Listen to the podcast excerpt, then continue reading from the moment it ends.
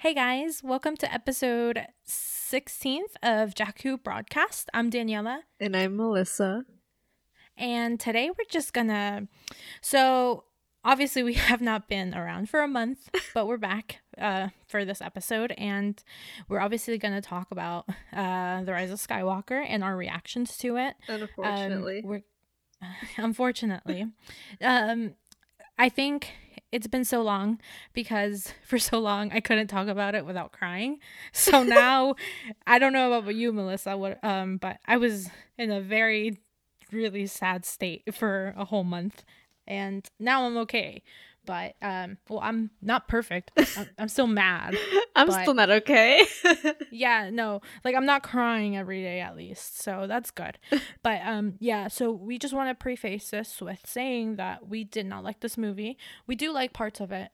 Uh, I, I do at least. Um, i'm not sure about melissa uh, but mm. i like parts of it but I don't think it works. I don't think it works as the end of the saga. I don't think it ends as the end of the trilogy. I don't think it works as the end of anybody's storyline besides Kylo's, which is the crazy part because I uh. feel like he was the most kind of disposable character for them. Well, the most disposable of the main characters, in my opinion but we'll go all we'll go all into that. So um, right now we're just gonna start with the first impressions. So Melissa, um, what was your experience like the first time you watched it? And I know you were spoiled, so if you want to talk yeah. about that. So the week of the uh, the movie release, um, like leading up to that week, I just kind of knew like things were getting kind of anxious. Like people were getting anxious online and I was getting anxious. Just the thought of like not knowing whether Ben was gonna live. That was my main concern leading up to it. And like that Sunday night or that Saturday night, like right before the world premiere, I decided that I was gonna spoil myself. Um Yeah. And find out if Ben lived or not because that I didn't even care at that point. I did not care about Reylo anymore. I just wanted my baby boy to live. And I was like, okay, if I don't, if I wait until I actually see the movie, I'm, I can't, like, I'm not gonna make it. And if I have to find out in the theater, that's even worse. um, so I decided just to find out right when the leaks. You know, when everyone watched the movie at the premiere, I just wanted to know. And somebody on Twitter, oh, I wish I, I wish I remembered their Twitter name. But we, if you if you were on Twitter, you probably know that somebody went to the premiere, uh, one of the Reylos, and oh yeah, God bless their soul, they had to watch this live. I know. But they, we, we all said, we all asked them, or they decided to tell us in a in a GIF, a GIF, GIF, whatever, what Ben's fate was, and that was the first thing we wanted to know. And the the GIF that they gave right when they came out was not good. it was a thumbs down, and that GIF is gonna haunt me. It was the, the it was days. Joaquin Phoenix. Yeah, it was Joaquin Phoenix. Movies. Was it Gladiator or yeah, yeah, yeah, in Gladiator. Was. So now I can't. where he's doing the thumbs down. yeah, I can never look so, at that. That's such a funny gif, though. it's like traumatizing, but it's hilarious. if I so see dramatic. that, if I see that gif out in the wild for like different reasons, I'm gonna have war flashbacks. like I have PTSD of like, the gif. yeah. Um, and even like somebody reposted that gif later that same post, and everyone on Twitter was like, "Oh my gosh, I just had war flashbacks." So we're all yeah. pretty traumatized. Um yeah, um but I think that person also had um some stuff to say like about how there was people that cheered during uh-huh. at the premiere. So this is where everybody like all the executives and all the actors they're there and um everybody cheered apparently for the Reylo kiss or mm-hmm. not everybody, but I'm sure it was there was applause. You know, yeah, like I'm so glad I went to a theater where they applauded it, Be- even though I knew what was happening. So I was groaning yeah. while watching it. Like I couldn't enjoy it. I had already seen it on Twitter, the Reylo kiss, but mm-hmm. um, I was not enjoy. Like there was a like a very loud applause in my theater, and I went to one of the most um.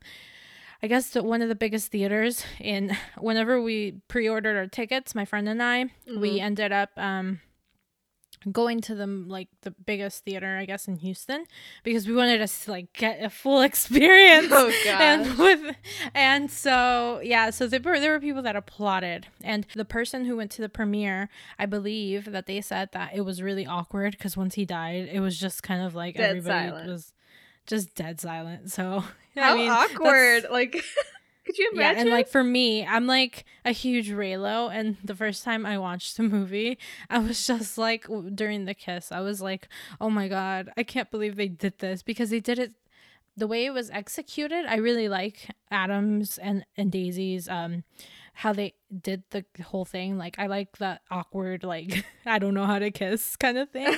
I like it because it, it, it, tracks with their characters. But the fact that he dies so quickly afterwards the, is like the, most... the whiplash. Imagine seeing that for like you can't time. enjoy anything, and that's why I keep. I I heard a lot of people say that people laughed in their theater, and I I okay I laughed whenever Ben's head hit the ground. Like I laughed when he died because it was just such a trauma. It was a horrible experience because well, some people um, thought like he didn't die, like oh he just fell back from exhaustion because it was so it was cut so weirdly.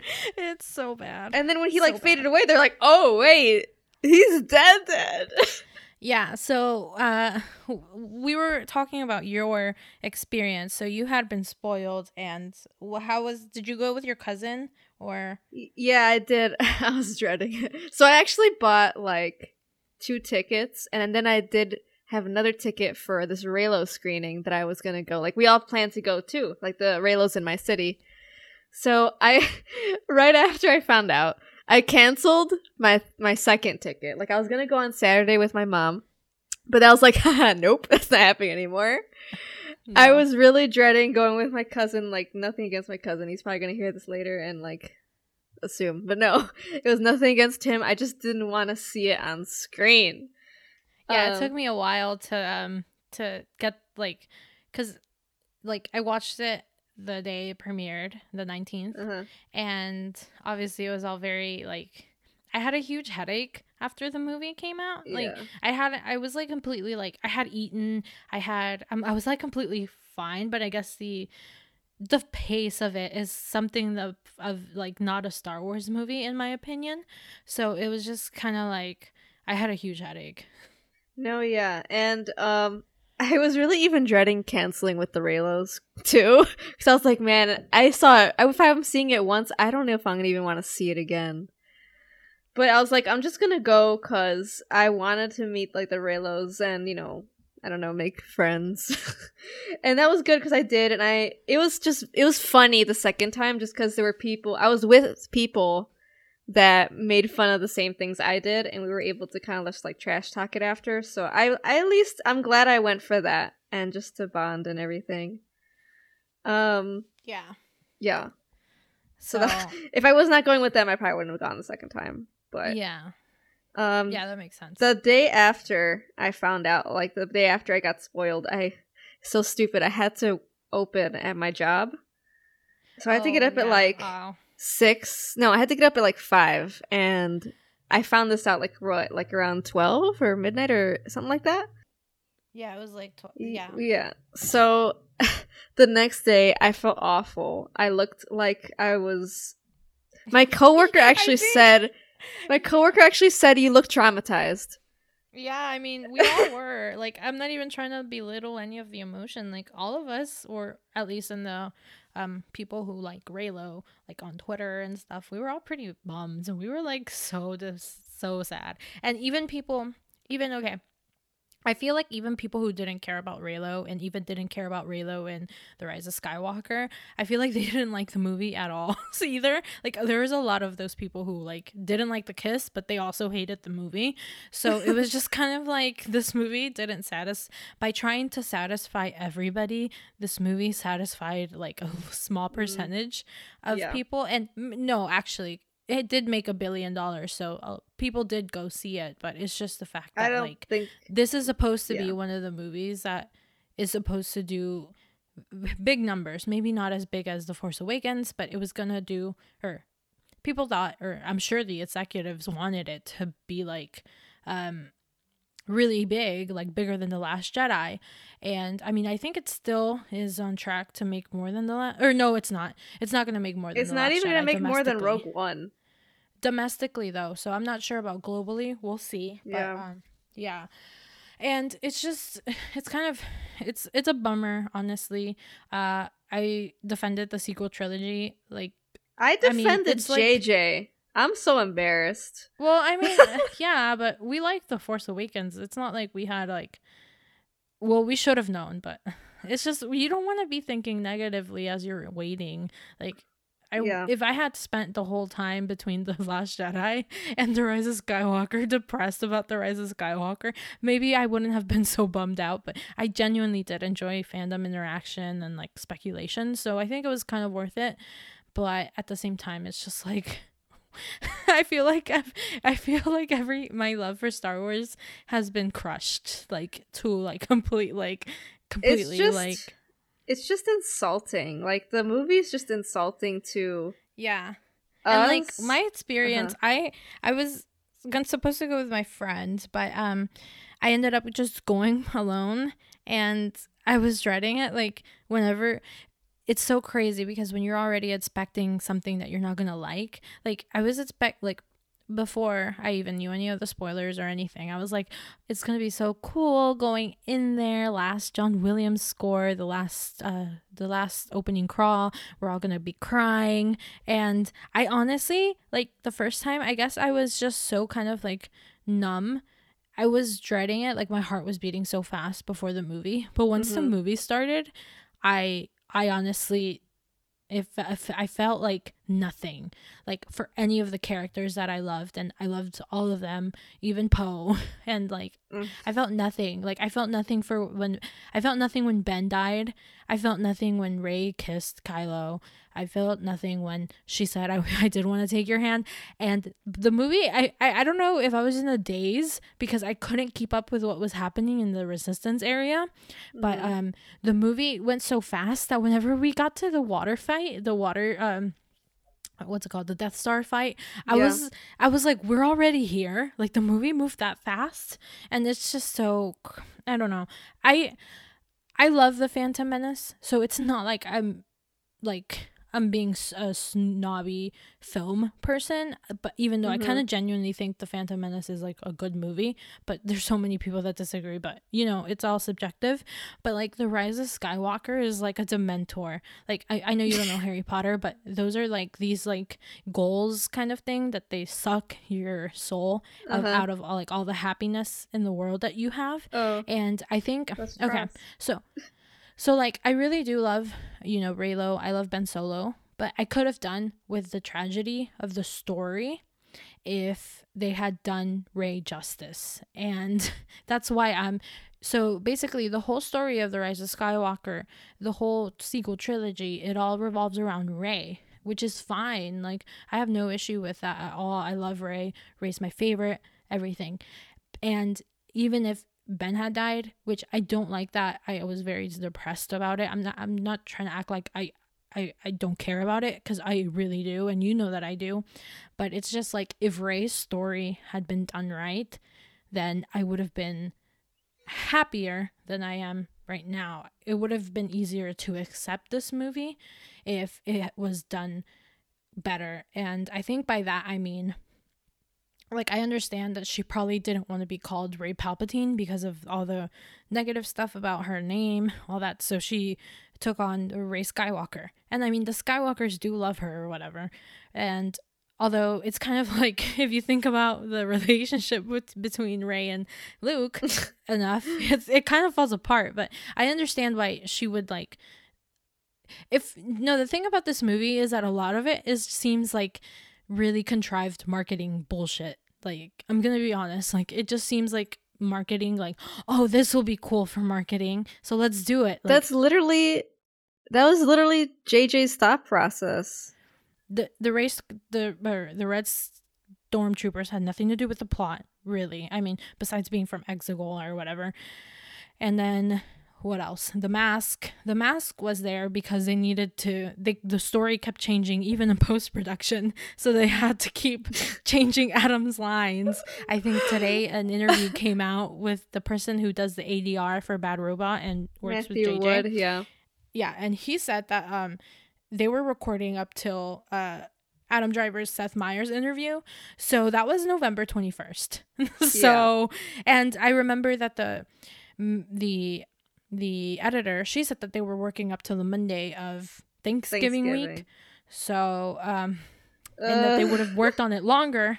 And then she did say that a lot of the plot kept changing. And I think there's like a lot of conspiracies about like maybe Rey was never a Palpatine, but I do think that that was one of the like I think that whenever they went into this movie, there were three things that were mandated by the people by Kathleen Kennedy, and I th- well at least I think I don't know if JJ it was KK definitely though. had. I think I think JJ had complete creative control over the movie because he was he did come in at the 11th hour and they were desperate for a director and they weren't going to change the release date again. So I think that's something that they had to give to JJ. I think JJ was dead set on Rey Palpatine because in the rise in the Force Awakens there are kind of hints about it, but it's not like a direct hint. Like the movie is definitely foreshadowing anything. It's more of like if you want to open this mystery box, you can go into it. Um, I, but I think Ryan didn't. even if Rey Palpatine was planned, we've been I don't told think it like was planned. the actors had no idea. Like even Os- like Yeah, Oscar no. Isaac said, like he did not know. None of the actors knew about Rey Palpatine until they saw the movie. yeah like i don't think i don't think that rey palpatine was ever in the plans of the i don't think they ever had an origin for rey that was definitive i think it was up to the creator. And i think jj in the force awakens started it with opening it like maybe she is from the dark side. She has this anger. And then i know in the novelization there's this moment where she's she hears a voice telling her to kill kylo. And you know in the Starkiller base. So there's like some darkness within rey or whatever. And i know her theme has hints of the emperor's theme. And she's on jakku which is uh um an imperial an ex-imperial like Like experimental laboratory. Yeah. I think even if I don't think it works in this movie. I don't think it works, and we'll go into it in a bit. But I, I another thing that I, I also think was mandated by Kathleen Kennedy is Ben Solo's death, and uh, I know it's highly debated if he was supposed to die, and I think he was because I think if JJ had wanted him alive, or if Kathleen Kennedy had wanted him alive, he would have been alive. And I think that the fact that we have these scripts for we have the script notes or script script details of what Colin Trevorrow was gonna do, and he died in those two. I think that he was always gonna die. Like I've kind of accepted the fact that there was no way he was coming out of this uh, this sequel trilogy alive, which is like really upsetting, based because of all the background information of his story.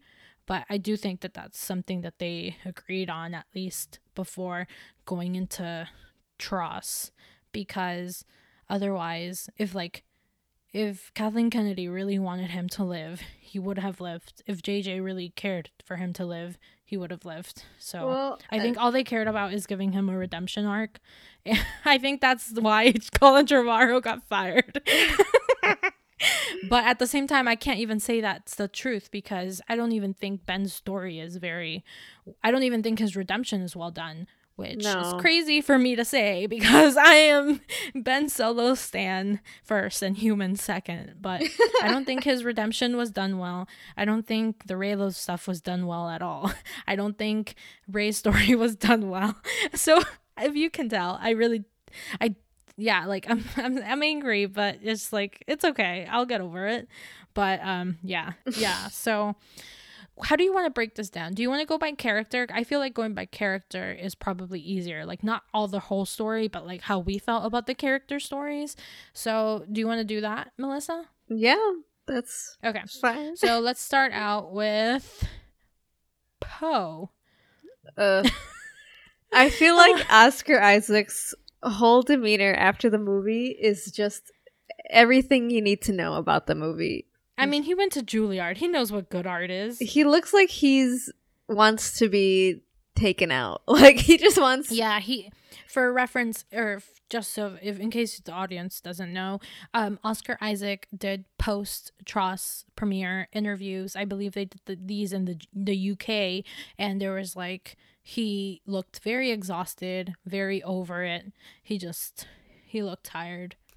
Yeah, he even was like, I wish they killed me in the first movie. That was a joke though. I'm pretty sure that was a I joke. I but- feel like he he might have played it off as a joke, but it's what he really wanted to do. so That's what we wanted him to think. But no, I mean, I think in terms of okay, so if you think about the Lost Jedi, we thought he was left off in a leadership position. And in the beginning of The Rise of Skywalker, he is not in a leadership position. He's doing um he's going on missions and being angry at Rey. Um, what do you Oh. think about Poe and Rey's relationship? Do you think they're gonna they're just work colleagues, or do you think they're just friends because they're friends with Finn? Like, how do you feel? Because I feel like I watched it two times, and the first time I was like, this is completely not believable, but then the second time I was also like, this isn't believable that they're BFFs for life. Like, I don't believe that at all because they didn't develop them at all. Well, yeah, because there's a whole year. I still don't understand why they needed this year time jump. We don't. We still don't know why. because they need they need time to like to churn out out of or to churn out Kylo Ren stuff because Kylo Ren is the only pop or the most popular character. well, that's it's like why. this. To the story, it serves no purpose. Like they didn't say serves no why. They didn't say like. Uh, I don't know. It, I it makes know. no I sense. think you're So- right. You're compl- I was thinking about this and I'm like maybe their excuse was that now they have a little bit more resistance people. they don't like- even have that. No, they don't even have that. So there's no point. So yeah, like since we saw no development, we don't know the develop. Like we don't know the dynamic between Poe and Rey. Like we, we just kind of do and it's kind of like i remember daisy talking about how they or i think one of the trio members they said how a lot some of the lines were improvised some of the moments were improvised and maybe i feel i feel like they were because i don't think those are the strongest moments in their acting i think it's it is for for oscar did a great job in this movie by the way. I thought like despite it all i think he did a good job at what he was given. And so I think he's one of the highlights, but I feel like anytime the trio is improvising hmm. with like Daisy, I'm not sure it's the most successful. And I think it's like a little bit. I don't think it happens too often, but like there is the moment with Poe and Rey where she's like, "You're a difficult man" or whatever, and Uh, that's I the, said- that's the problem. Like, like we, we, I just feel like whenever they, if they did improvise, like I just feel like in this movie, it wasn't Rey and Poe and Finn. It was Oscar, Daisy, and John, like just saying stuff. Like I didn't feel like it was like, them in terms like, as of their characters. dynamic. yeah, I So agree. I'm like, I don't know. I felt like that's why I felt like this was a weird movie because they're so OC, they're so out of character that I can't even feel like this is a real movie. This is a joke because it doesn't feel like them. It feels like like a lot of people have already said this, but it feels like a continuation of the unfortunately the Force Awakens and not the Rise, uh, not the Last Jedi, but also it also kind of retcons the the Force Awakens, so it's very confusing. Yeah. Uh, yeah. So po- I, I, Uh-huh. I was just gonna say that in terms of Poe's arc, I think I like none of it. Well, I do like.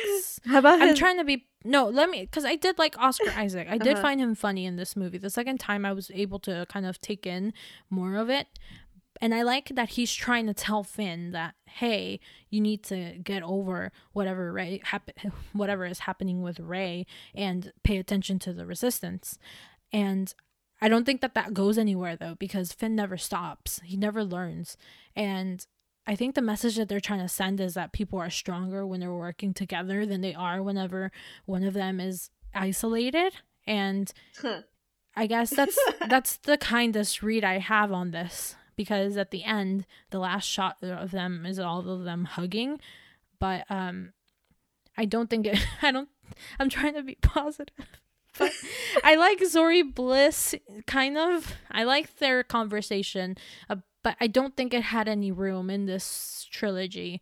Like, I understand that they had to have, they had to have people in the planet that they were gonna blow up, so that it had some some emotional weight. Some- Unlike yeah. Stark's killer base with the the New Republic, but I don't think it works very well because they all survive, or all the me- people, or the people that we, or at least Zorii and Babu Frick, they both survive. And do you even know how Zorii survives? Because she gave her coin to Poe.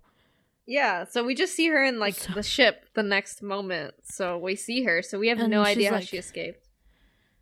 Yeah. Okay. Just, just another one of JJ's mystery boxes. Yeah, and I like their conversation about like their place or Poe, how he brought up how Crait is where he there's no hope, there was no hope, and he thought there was no hope anymore or whatever because of the Battle of Crait. I like that they were. It feels so strange whenever another movie's talking about my beloved, The Last Jedi, but I like that feel- moment. I actually feel it's weird. I actually feel like Zorii's and Poe's moment on the roof felt a lot more intimate. than even with like It- the it music, was. it just felt a lot more No, intimate than like a lot of the Rey and Kylo stuff. No, it was. You don't have to. It was. Like, it just was.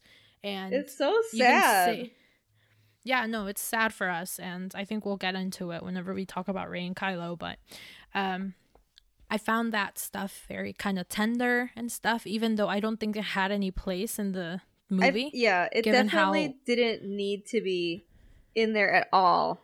They made a Latino a spice runner, which is fun. Yeah. Right after Oscar was talking about like making Latinos drug dealers in in like media and all this stuff, and look what they did. Yeah. And I mean, it doesn't even work because none of the His- the his- extra his- material His background in the comic book had, had nothing about this. They just made it up. That he was I mean, a I can pilot. see it working. I can see it kind of working if you're like, okay, maybe he didn't right away join the uh the resistance or the New Republic and he was doing something on his own for a little bit. I can I can see it working in that way, but um I also don't think it works because it's not hinted at until the last movie. Yeah. So, So yeah, I, I feel like they totally did Poe dirty. Um, stuff he learned in the Last Jedi is just not really acknowledged because he had like a big arc in the Last Jedi. He learned, you know, a lot about leadership. Poe's arc was kind of effective, but it would have been more effective if The Force Awakens had made him more of a character, but it didn't. And it the movie didn't try to have a conversation with the Last Jedi era Poe. So I think that's why like if it was a standalone movie with nothing else, I think that the post stuff would have worked better, but it isn't. So it was kind of more like okay you just wanted to have a new character so that we would feel sad about this planet being blown up and it didn't work because i don't think anyone cared about Kijimi No. uh yeah, no one cared. And I it's just a lot of planet hopping for no reason. Um they just they didn't need Yeah. to do all this. They didn't they didn't need to They could have cut this movie down so much.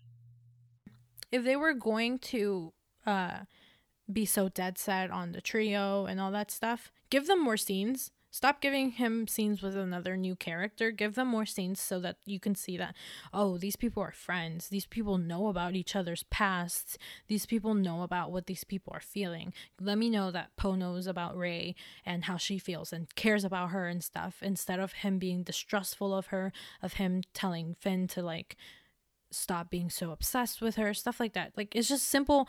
It's if you don't want the main relationship, the main thing that we should care about to be Rey and Kylo. Just make the trio stronger by making their moments that much more impactful for their character arcs. And I don't think they did that.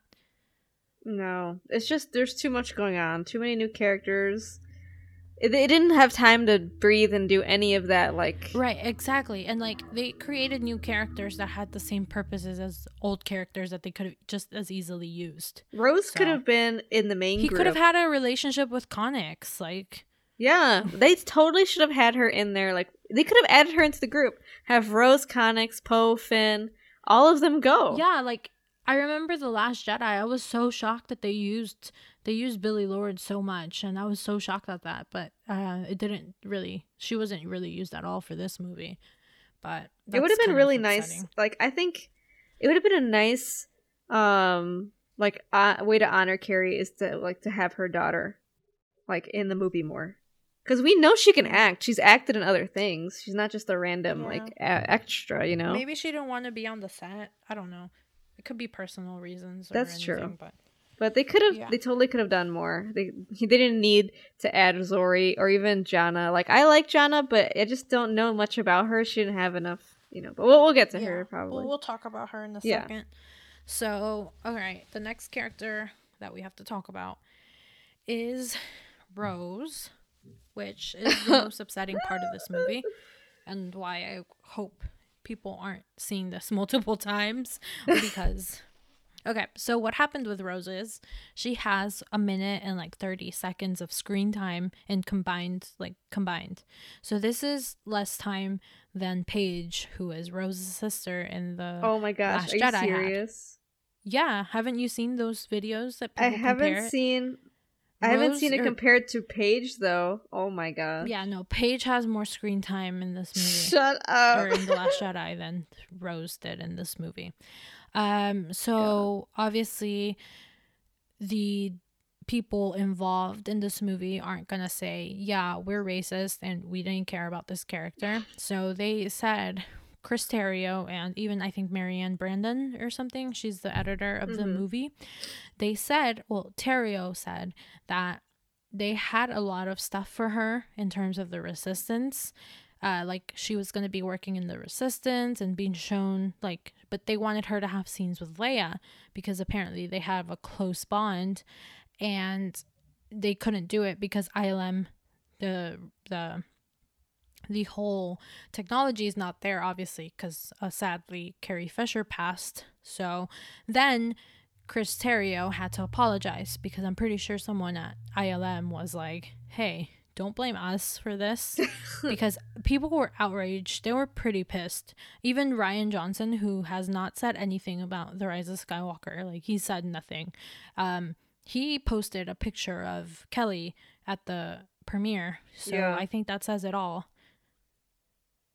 Yeah, I think she got she got treated probably maybe the worst. Like as an actor, you know, or actress in the movie, she got did the dirtiest yeah. because she she we know everybody knew like going into this movie to make it they knew what kind of harassment she's been having the whole time and the fact that i just i don't i okay i i don't want to say hate because i'm not the editor i'm not jj and i you know i don't want to pretend like i know movie stuff and editing but the fact that you say that you know you really like this character and this actress but like unfortunately you know it just wasn't possible to put her in the movie because of blah blah blah. It's like they're saying that as if they're not the creators of the movie you know? Like you have that power to add her in or you know she doesn't have to have scenes with carrie fisher. She doesn't have to like limit her character. They don't have to limit her character like this. They can expand and you know be creative and just put like if they put her in with the original group this would have solved all the problems but they never it- intended to do that anyway. So it's just like i don't understand these excuses of them saying that it just wasn't possible when you're literally the creators of the movie. Like you can do like, it. and they've talked about how they were constantly reshuffling the script the plot the stuff. So it just it fucking sucks like i can't there's no way to sugarcoat this. It's it's fucked up, and uh, they might not have been reacting to the negative feedback on Rose, but that f- feedback should have been in the back of their minds. I, be- J.J. Abrams, known liar, literally went on stage in celebration and said yeah. the, mo- the thing he was most thankful to Ryan for was casting Kelly Marie Tran, like, which up. is such bullshit. Like, it's he's he's obviously being disingenuous because at that point he knew what Rose's they had filmed the movie already. He knew what Rose was going to do for the most part. And I just it's really disgusting. I have nothing good to say about these people. I can't give them the benefit of the doubt. I'm not going to. They don't deserve it. They're just a bunch of um I insert a bunch of cuss words here because I'm like I just I can't even believe that they would just like shelf her like that. Like she did not have to have a like we thought that Rose and Finn were gonna be the sure thing of the sequel trilogy. Yeah, at least I, I had kissed. that set in my yeah bingo. So head. we thought that, but that wasn't even. But like even if you're not gonna pursue that relationship, why are you gonna? And I don't like saying this because obviously Jannah, she's very important like to have for representation, but even the movie doesn't do a good job at being like, yeah, she's like not that she's not good representation, but she doesn't have a meaty role. She her storyline was cut. Like they don't respect any of the new characters like they don't respect like in terms of story Pryde or Jannah. And those two roles could have easily be, been filled by hux and uh, rose. And i just I, I i don't i don't get it. And i don't I, I don't think it's obviously it's not fair. Nothing but like right. that's and I think Rose is even though I'm upset with all the plot Rose is the most the what they did with the Rose storyline is the most disgusting thing that they could have done. Like, given, like, we don't live, they don't live in a bubble. They know, right?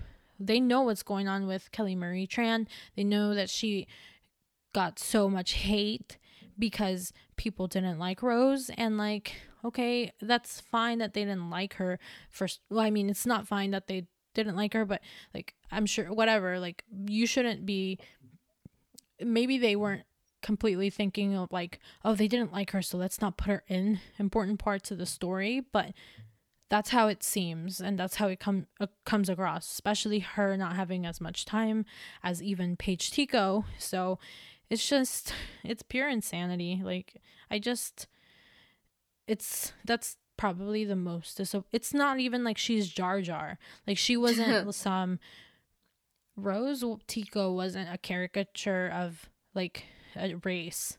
She was representation for like unfortunately like all Asians, like all Asian people who love Star Wars, like that Rose was the first finally uh, an Asian character and well in the saga movies. I know that yeah. there was in Rogue One, but or one of the few, like the first Asian woman, like she was the first Asian woman on the cover of Vanity Fair. Kim Kelly Marie Tran was when it, whenever they did the Last Jedi covers. So it's just so it's it's really disappointing and I honestly hope they feel shame for it. They deserve to be shamed about this. Like even if you don't believe that they should be shamed for making a shitty movie, I think they should yeah. be shamed for cutting an Asian woman like from the story completely and then like disregarding her arc like and she's because she has such a full arc like her arc in the last jedi is star wars like that's what star wars means to so many of us and and kelly has taken this all like so well. I don't know if I'd be as as silent. And well, I mean, she's not. I mean, I'm not saying she's like silent, but at least publicly, she hasn't like you know shamed the movie. She hasn't talked trash about anybody. She's being really like classy and really, you know, she's not she's not like retaliating against like anything how she feels about the movie, you know, directly. I mean, we don't know how she really feels. Um, we can speculate just on how she's reacted to certain things, but just like questions, but we don't know. And I still think that she's just been really amazing, like how she's taken this all. I think the only in- interview where she like addresses this is in the Hollywood Reporter, or it's either that one or Variety. They talked to her after Yeah, yeah. the, the movie premiered, and the writer said that there were some kind of murmurs from her about uh, how she didn't, she barely had a role, but it wasn't really, it didn't go into it too much. Yeah, I think they said like there's some, you know, sort of hints about how she might have felt, but she didn't say anything directly, which is, you know, it's classy of her. Um, she just she definitely deserved a lot better than what she got. Yeah, especially given how it's really fucking disgusting. And I, I'm cussing, and I don't really cuss often on the podcast, but I'm I'm getting fired up. But it's really disgusting how the movie opens, like with the resistance, the resistance plot that the movie opens with after the Kylo stuff comes out. Klaud is literally a handless mechanic. Oh my Like, god! I don't understand how they thought that that was a good idea. Klaud could have easily just been Rose. Like, even if she wasn't gonna go on the main mission, have her go on the They side mission chose that they an go on. armless alien to be on the Millennium Falcon rather than Rose, over Rose. who has hands. it's a freaking And joke. It's just, it's just so disgusting. And there's no defense. Like, I can't. There's no way to defend this at all. Even if they try, they blamed Carrie Fisher for this. They for fuck's sake, and she's dead. She's dead. We couldn't fi- figure out her scenes. Oh well. Sorry. And yeah, It's just So- embarrassing. N- is there any and honestly the moment where finn puts her hand on his Oh shoulder my on goodness. his hand on her shoulder is just is so sad like they didn't Ah. even have to be like friendly friends or anything but are you kidding me It almost Oh, felt like a slap in the face. Like, oh yeah, oh, sorry, you are not it. coming. Uh huh. Oh well. See ya. are you sure you don't want to come it it's a hundred percent rose's decision that she didn't come on the main adventure guys not us rose Ugh. But yeah. Okay, so now let's go to another inconsequential story arc. Uh Finn. Um this one also hurts. And it's not even because of the actor drama that has happened in the past. It's because I really loved Finn and I feel so cheated by his story arc or his lack of story arc. Yeah. And it's just so upsetting. I know this I I'm so glad that we waited a month to do this because I can laugh as I talk, but I know I would have cried like a month ago. Yeah. But uh, um yeah, so Finn uh he is he doesn't have an arc and he doesn't have an arc and I think so we meet him and he's like Rey like he meets up with Rey after they get out of the Falcon and they talk about stuff. I, I think they talk about how Poe doesn't like Rey or something. I don't know. They talk about something, but then they go in the and then he friend zones Rose, yeah, and basically. whenever Rey wants to go on her own to try to find the Wayfinder, they're like, "Nope, we're here with you. We're together. Woohoo! Three amigos." Um, and that's fine. And then Rey continues to walk off when she's with Finn. Okay, and then there's this moment where Chewie is taken, and then Finn is like trying to find Rey to tell her to come to the to the ship, Ochi Yeah. ship at this point. And so he tells Rey that Chewie's on the ship, on the transport, and then Rey is like, she's at this point she's confronting Kylo in the most nonsensical confrontation in the whole world, but but they're for some reason they're. Oh, because he's like, I'm gonna get you and turn you to the dark side. Which And- Kylo would probably never really say at this point, but all right. It's such a, it's such an insult to our intelligence. It so is. so Rey's obviously shaken because she's trying to get the ship from and oh and then okay this is before because Finn tells Rey that Chewie's on the board on the transport for the first order and then Kylo walks out of this flaming you know the flaming ship that he should not have survived at all. And he walks up and he Totally sees her trying to grab the yeah so Rey is obviously very panicked and scared like i guess she's terrified and she's angry at kylo for trying to take the because she's pulling it towards her with the force and then kylo's pulling it towards himself with the force. And so then she gets angrier and then she kills chewie and what's crazy about it is that Rey felt she didn't she didn't feel Chewie there but Yeah. she felt him at the at the at the not the supremacy but at the on the new dreadnought or whatever ship it's called and she felt his presence there so i don't know what i guess i guess the if you want to give it the benefit of the doubt the explanation is that she was so panicked and so her emotions were so crazy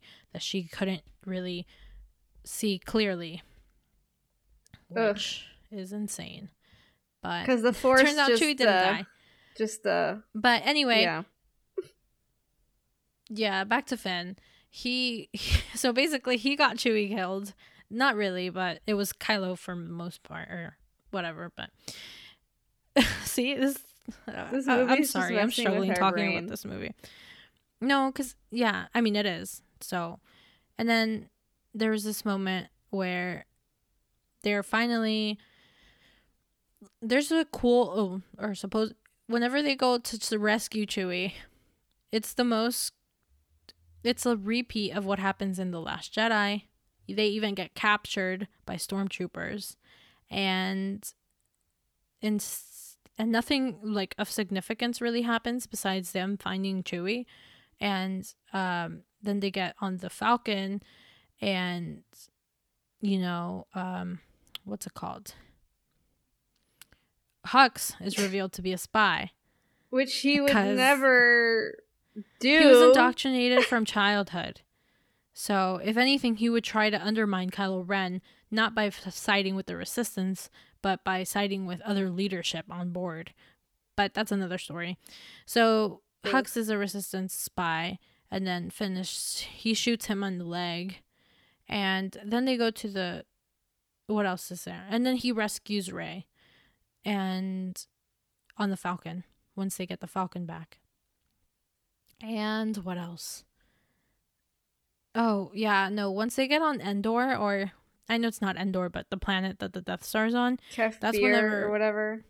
Oh, I forgot. Obviously, on Pasana, there's some sinking sand, and it's literally like Harry Potter in the the first Harry Potter book, where they're trying to find the Philosopher's Stone, Mhm. and um, there's a moment where they sink into this underground thing on Hogwarts, and basically that's what happens with the sinking sand in Star Wars. So they sink down, and Finn is like, "I never told you this, Rey," or something, and we all assume it's some romantic emotions or something, and it's not.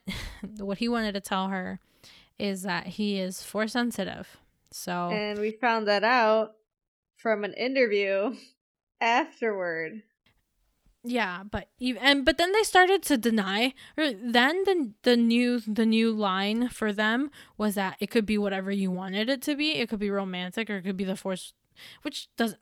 I don't even want to go into that right now. But so I forgot to mention that about Pasana. Oh. So he was gonna tell Rey something, and then he plays it off as a joke afterwards and he and then Poe's like what are you wanting to tell her and then he never follows it up he never tells her either so and then like i think whenever we finally under we're supposed to finally understand what he wanted to tell her is whenever he has this moment of connection with Jannah because they're talking about their shared past as stormtroopers.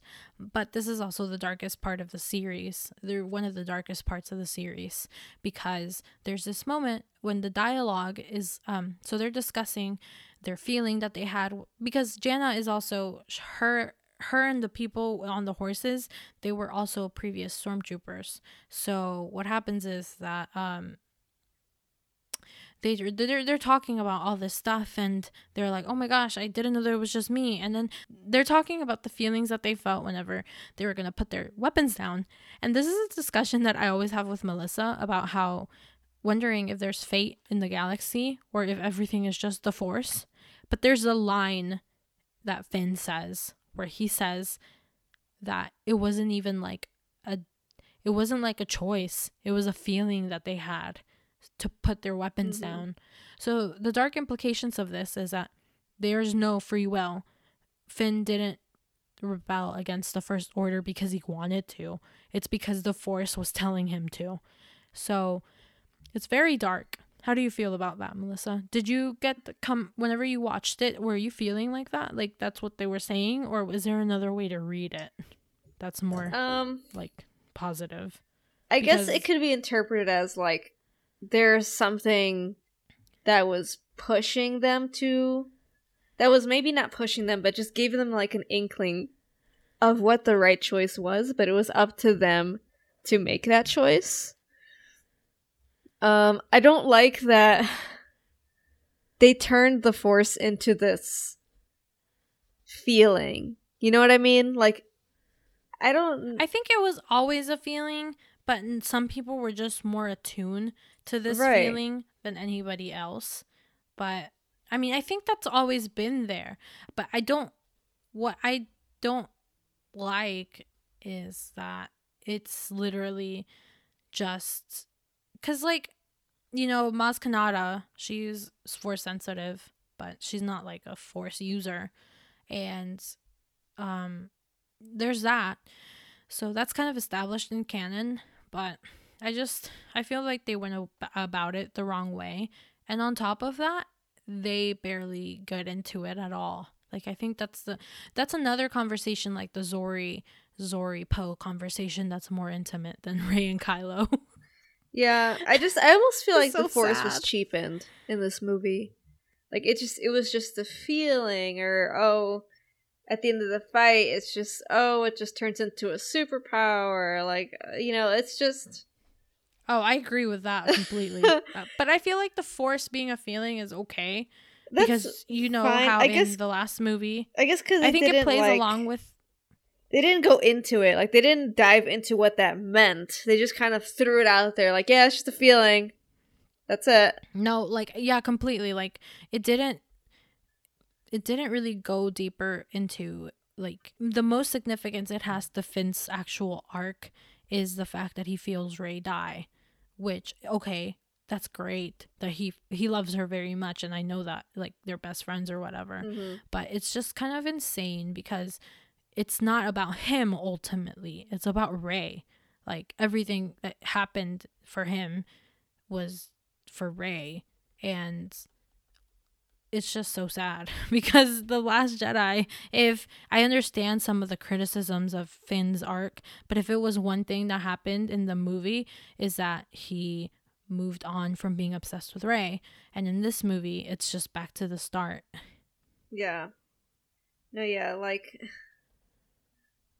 i guess i don't know like even it i mean it should it should be telling enough when as you're watching this movie as an audience member you're just kind of like, okay, he's just obsessed with Rey. All he's screaming is Rey. You know, he obviously has something going on with Rey. And even when I, you know, obviously I didn't see the interviews or the interviews didn't come out like where JJ says, "Oh yeah, he was telling her that he has the Force." Even before I knew that, when I was watching the movie for the first time, I just felt like, uh, they're he's pushing the Finn Rey stuff, isn't he? And like, if they were gonna, okay, like, if they were really gonna do the Finn Rey stuff, do it. Like, go straight for it. Like, have Rey have feelings for him. Have Rey show that she really cares about him. Have the him tell her the secret. Like, do something. Like, if you're gonna go in one direction, don't just. This isn't the movie for you to open a million other mystery boxes. This is a movie that you're supposed to conclude a whole saga, a whole trilogy. If you don't want to do the whole saga, just do the trilogy. And it's just like they didn't even give us the benefit of that. Like we don't know where Finn and Rey stand at the end of The Rise of Skywalker besides the fact that she loves her friends. Like we get it, but like is there anything else? Like it's just she never tells him about anything never, that they happened. never. She never tells her friends about the Force bond. She never tells them about her own like Palpatine lineage. It's like she doesn't tell about anything. So how are we supposed to even like? How are we supposed to even believe that she's friends with them if they're always in the dark? She they don't share anything personal with each other. Even when she told Finn like, "Nobody knows me," Nobody The- knows the- me. She never, thing- like it never is concluded with, "Oh, you're right, Finn. You do know me." It's concluded with her walking off and Finn looking It- sad. yeah, it's like nothing happens between them. Like nothing is is acknowledged. In the trailer, we got Kylo re- like responding with "But I do," and that's not even in the movie. so it's like there's just so much that is picked up as a thread in the movie and just dropped. So it's like JJ's like, "Oh, this is." He even said it himself. He's like, you know. There's things I thought were cool that I was like, you know, I'm just gonna throw it, put this in the movie because I think it's cool it's like okay if you think it's cool, but it if it doesn't make sense with the movie, then why are you putting in the, putting it in there? It's just that he it's like he's adding a bunch of things that he thinks are cool and stuffing them in a movie, and he's like, here you go, this is awesome, right? And we're like, what is this mess? it's just a bunch of nonsensical things put together that don't really belong together. But he's just doing it because it's cool. And like there's this moment where Finn is like seeing Rey fly or not fly, but like sail into the Death Star it ruins. And she he's freaked out and he's like, We gotta help her.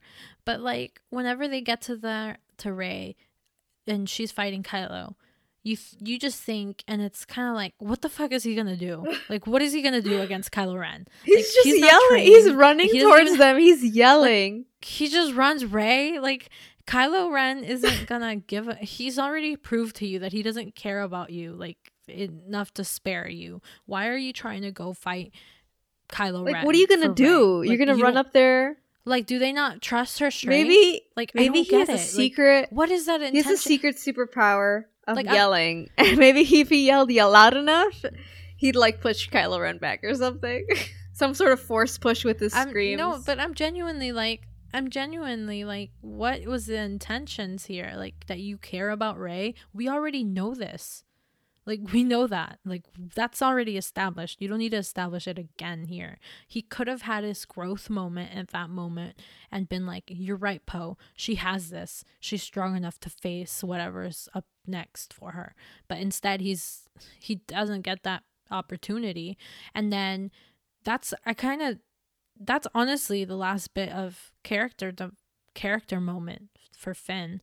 Like no, th- there's another one where he's gonna go sacrifice himself again, and he's talking to Rose about it, and Rose is like, "What are you gonna do?" And she's kind of like, "Are you kidding me?" Because it's like he didn't learn the lesson that she taught him. Like she he went on a suicide mission again and this time not with her but with a different horse girl so it's just it's so sad yeah, because like Rose even looks at him like, "What? Like, are you serious?" but uh this time he succeeds and he actually makes a difference, but honestly, at this point, like the battle is so convoluted and so f- annoying that it's just you don't even I personally didn't even notice if he made a difference yeah. because I think he was about to give up and then Lando comes in and then he's like, "Yeah, Lando." Like Lando's not even the main character in this trilogy and he saved the day. I it's like a whole thing too with Lando too that I just don't like. Ugh.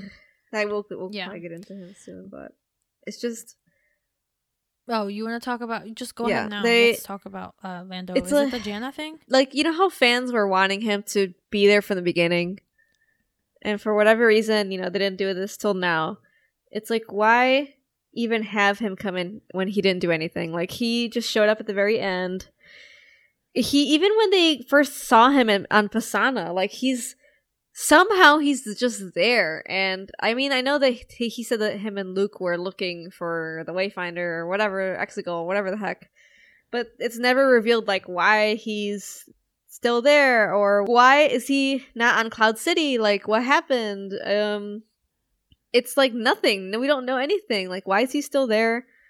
Nothing. And then ob- and then suddenly he's on you know he's on exegol or flying flying in the airs of exegol with a bunch of ships like where did this happen when did he get the millennium falcon what is his reaction to getting the millennium falcon back like we don't know we don't it's bad and he's he didn't do anything like he just I mean, he did like what Leia was supposed to do. He yeah, brought all these Dunkirk. People. and they listened to him. Have you watched but not Dunkirk? Leia when she first called. No, I I mean, again, if we're gonna go off of the most generous reading of the story, it's the whole. I think the Lando thing is it's supposed to imply that Luke Skywalker, the combination of Luke Skywalker, the what happened on Crait, and seeing the Falcon is what brought all these people out for this one battle, the final battle, and Why did okay, it why did that take like a whole year? Why did it take so long? None of the resistance. Okay, you know how I said I took Yeah. notes. Um, so let me look through my notes real quick because I. Okay, I literally. I wrote on one of these pages. This is when I stopped paying attention to what's going on with the resistance. Like I literally wrote that as I watched it the second time because I think I think once after the scene with Han Mhm. and all the resistance stuff just doesn't Well, it's like because you know Like, that something profound just happened with Ben. So, like, I think it's like what half hour till we see him again. Oh, I have something to say about that. That's probably unpopular, but we'll get that. We'll get into that later. But yeah, no, just the resistance thing. It didn't hold any emotional weight for me. The only line that I kind of liked was um, that it's not it's not a navy. It's just Yeah. people. And how I like the line that Zorii said about how they win by making us think that we're alone. But those lines are so hard trying to be what um, uh, that's how we're gonna win, saving Yeah. what we love, not fighting, what, saving what we love. Like it, those lines are trying to be that line so yeah, yeah, hard they are. that it's just like, it's kind of like you just swat it like a fly. like okay, whatever. But yeah, no, the resistance plot doesn't work.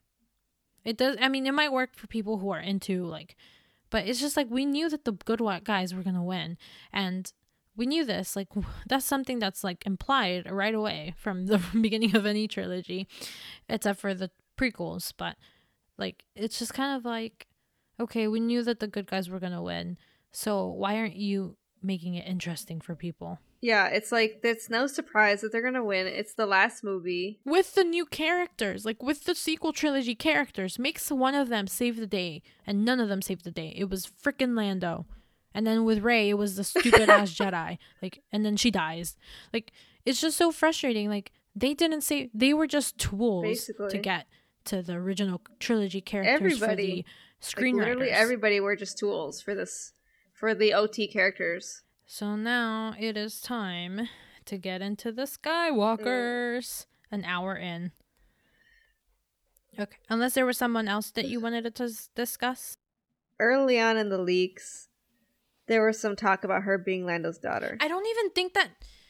The thing is, I don't even think she was Lando's daughter. I think that she was in a situation that was similar to what Lando's situation was, where Lando felt some compassion for her because he knew there was some talk that that was- he felt he just felt like he was like his daughter, whom he lost. But did they even talk about him having a daughter at all? So No, you know what's don't. crazy? So that's why a lot of that's why a lot of people were thinking that he was hitting on her. You know what's crazy? Like I didn't get that Matt, read, Matt Martin. but that's what so people Matt thought. Martin. I, one of his answers was, I think it was something somebody answered or somebody asked something about this, like, uh, I forgot, but he they said something like, "Oh, why did it seem this way when Jannah is his daughter or whatever?" And I think he answered kind of like, "Well, my thinking was that he saw his daughter in her." And then I'm like, "Did they even say that he had a daughter?" No, that's all. Um, that's all in the. I know it's just ugh. the fact that I have to go into the, the visual dictionary to even find plot points. and people aren't gonna do that. People aren't gonna do that. Like we shouldn't. Like the books aren't even canon anymore. Why am I gonna care about any of the extra material that they put out? Like, I mean, they're canon, but I'm not taking them as canon anymore. Like, I'm never buying another Starbucks book. uh, Starbucks. I'm never buying another Star Wars book ever again with my own money. Like, that's how bad this movie is to Well, yeah, because it's like if they and I'm sorry just for the people who like work hard on writing books, but nothing that they write matters for the canon. because if they can just be kind of re retconned in the movies, then what's the point? You know? and I understand that the the movies are always going to take precedent, and they're going to always have the directors are going to have the say, like creative say, in what happens to those characters and stuff. This and they can re- disregard the canon. I get that, but it's just kind of like okay, so I'm just not going to buy anything. That's fine. Like you guys can do that, but I'm just not going to buy anything. Yeah. All right, let's. And I did buy. A, I have so many books. I I but- bought like audiobooks. Yeah, so- I I I've, I was I bought Resistance Reborn before the movie came out, and I was determined to finish it before the movie. But then, like, right after I found out what happened, I'm like, I'm never finishing that book. Yeah. Yep.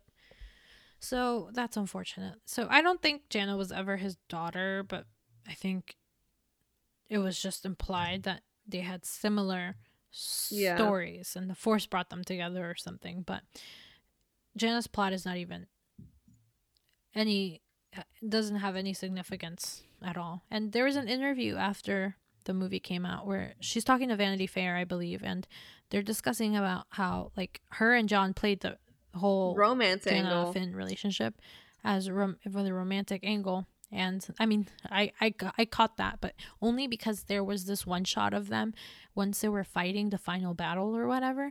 There was this one shot of them really close together, so I was like, "Ooh, there's something going on Mhm. there," and um, it makes sense. But ultimately, it's just so sad that nobody, there's no end game couple for the. Well, it's even trilogy. confusing to the people who didn't read like Resistance Reborn or even anything, or just it's like what happened to Finn and Rose. You know, like there's no resolution to that. They didn't in the in the movie. They didn't say, "Oh, we're just gonna be friends now." Oh well, you know.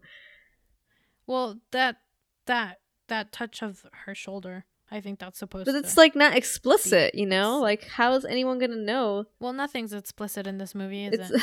yeah.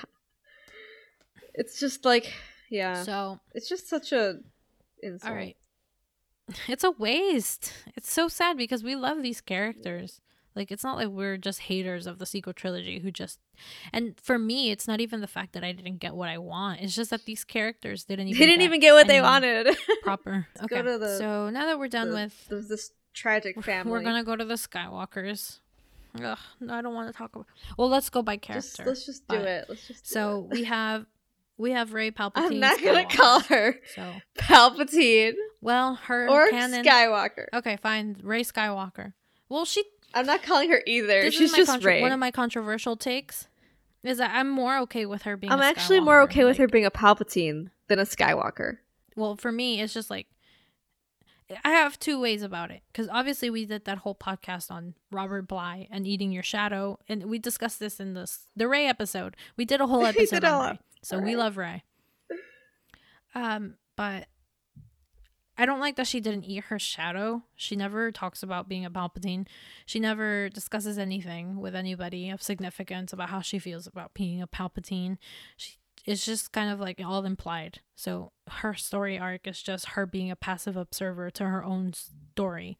And it's really bum it, it bums me out. And i think why i'm okay with her being a skywalker despite the whole her and luke barely got along or whatever is just the fact that she does belong in that family. I think she's belonged in that family since the falcon was hers in the force awakens since the skywalker saw saber called to her. I might not like how we got there and i don't like how it was executed but i can see why she would feel herself most at home with the Skywalker name. Now, I do think that her calling herself Solo or Organa would have made more sense to her story and what we actually see on screen in terms of like who she gets along with, who she loves, all that stuff. And not Skywalker because we saw The Last Jedi and her and Luke really were just they were work pals basically. And she almost she beat him up. So hmm. it's just and then at the end she's like she felt peace and purpose with luke dying and like he was i, I never got this you and you didn't either i think about like i never thought that they no. were close i knew he was right. her master but not really like he even daisy ridley says in the behind the scenes of the last jedi that it's luke who should be nurturing rey but ultimately it's right. kylo so that's not continued. No. at all. Oh. And we're supposed to pretend that her, her him and him and Rey are like completely okay. And so that's why I'm kind of like that's my explanation to why I'm more okay with Rey Skywalker than I am with like I mean, it's not like I'm not okay with Rey Palpatine. I'm not okay with any of the the way we got to any of this stuff. I'm definitely not okay with Rey Palpatine at all.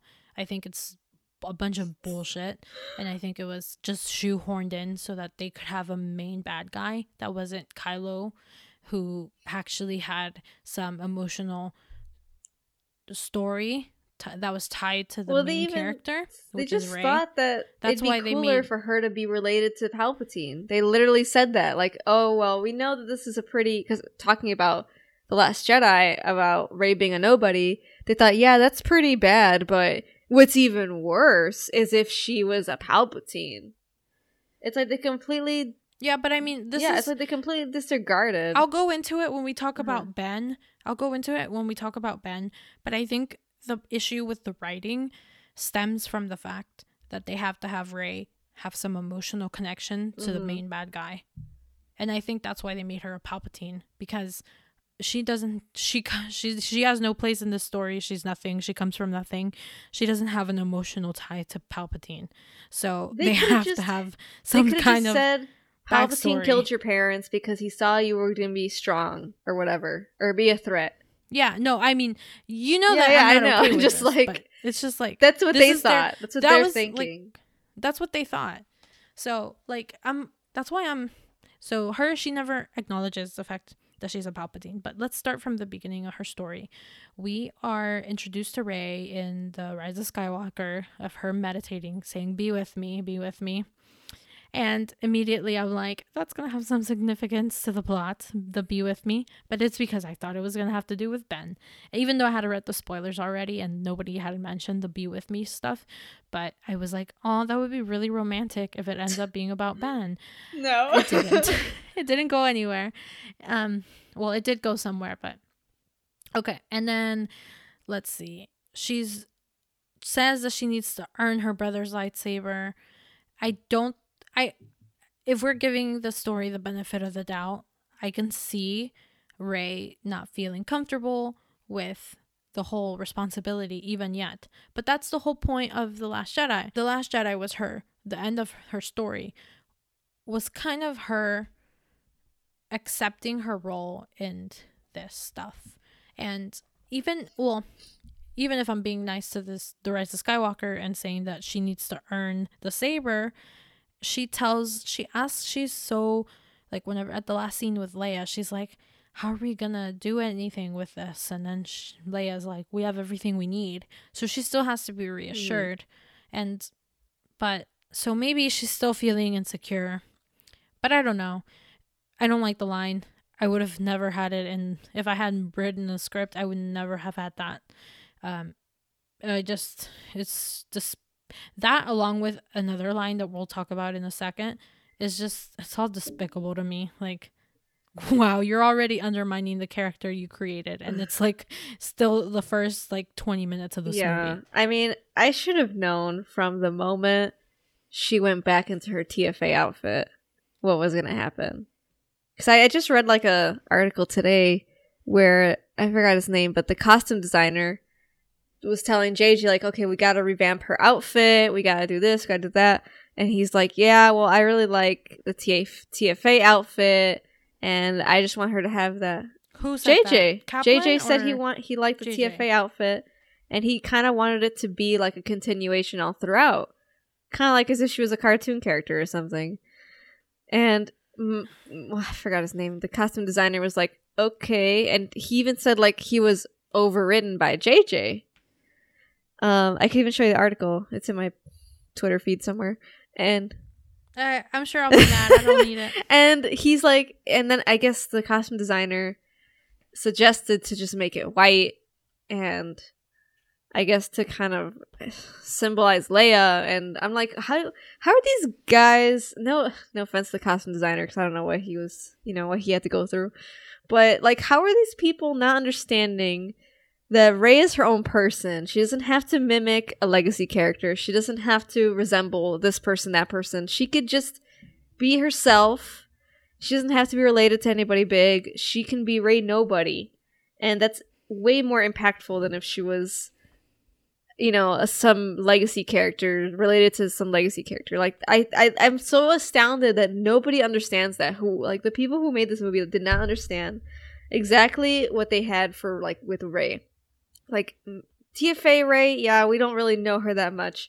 But then like TLJ Rey, like we really got to understand her insecurities, you know, her like who she was as a as a person, as a character, and how much like not knowing or not having a family like affected her. And that was her biggest hurdle is like realizing that your parents are nobody. Like that in the words of rian johnson that was her biggest like the be- the worst answer she could have gotten and jj and terry were like um actually no the worst answer is this it's like you're it's almost like i know rey is not a real person okay i know that it's oh, but you're just doing such a disservice to the character it's like you're just playing around with like I don't know. It's like you're just molding her in. It's stupid because I'm talking about a fictional character, but it's. I don't know if you.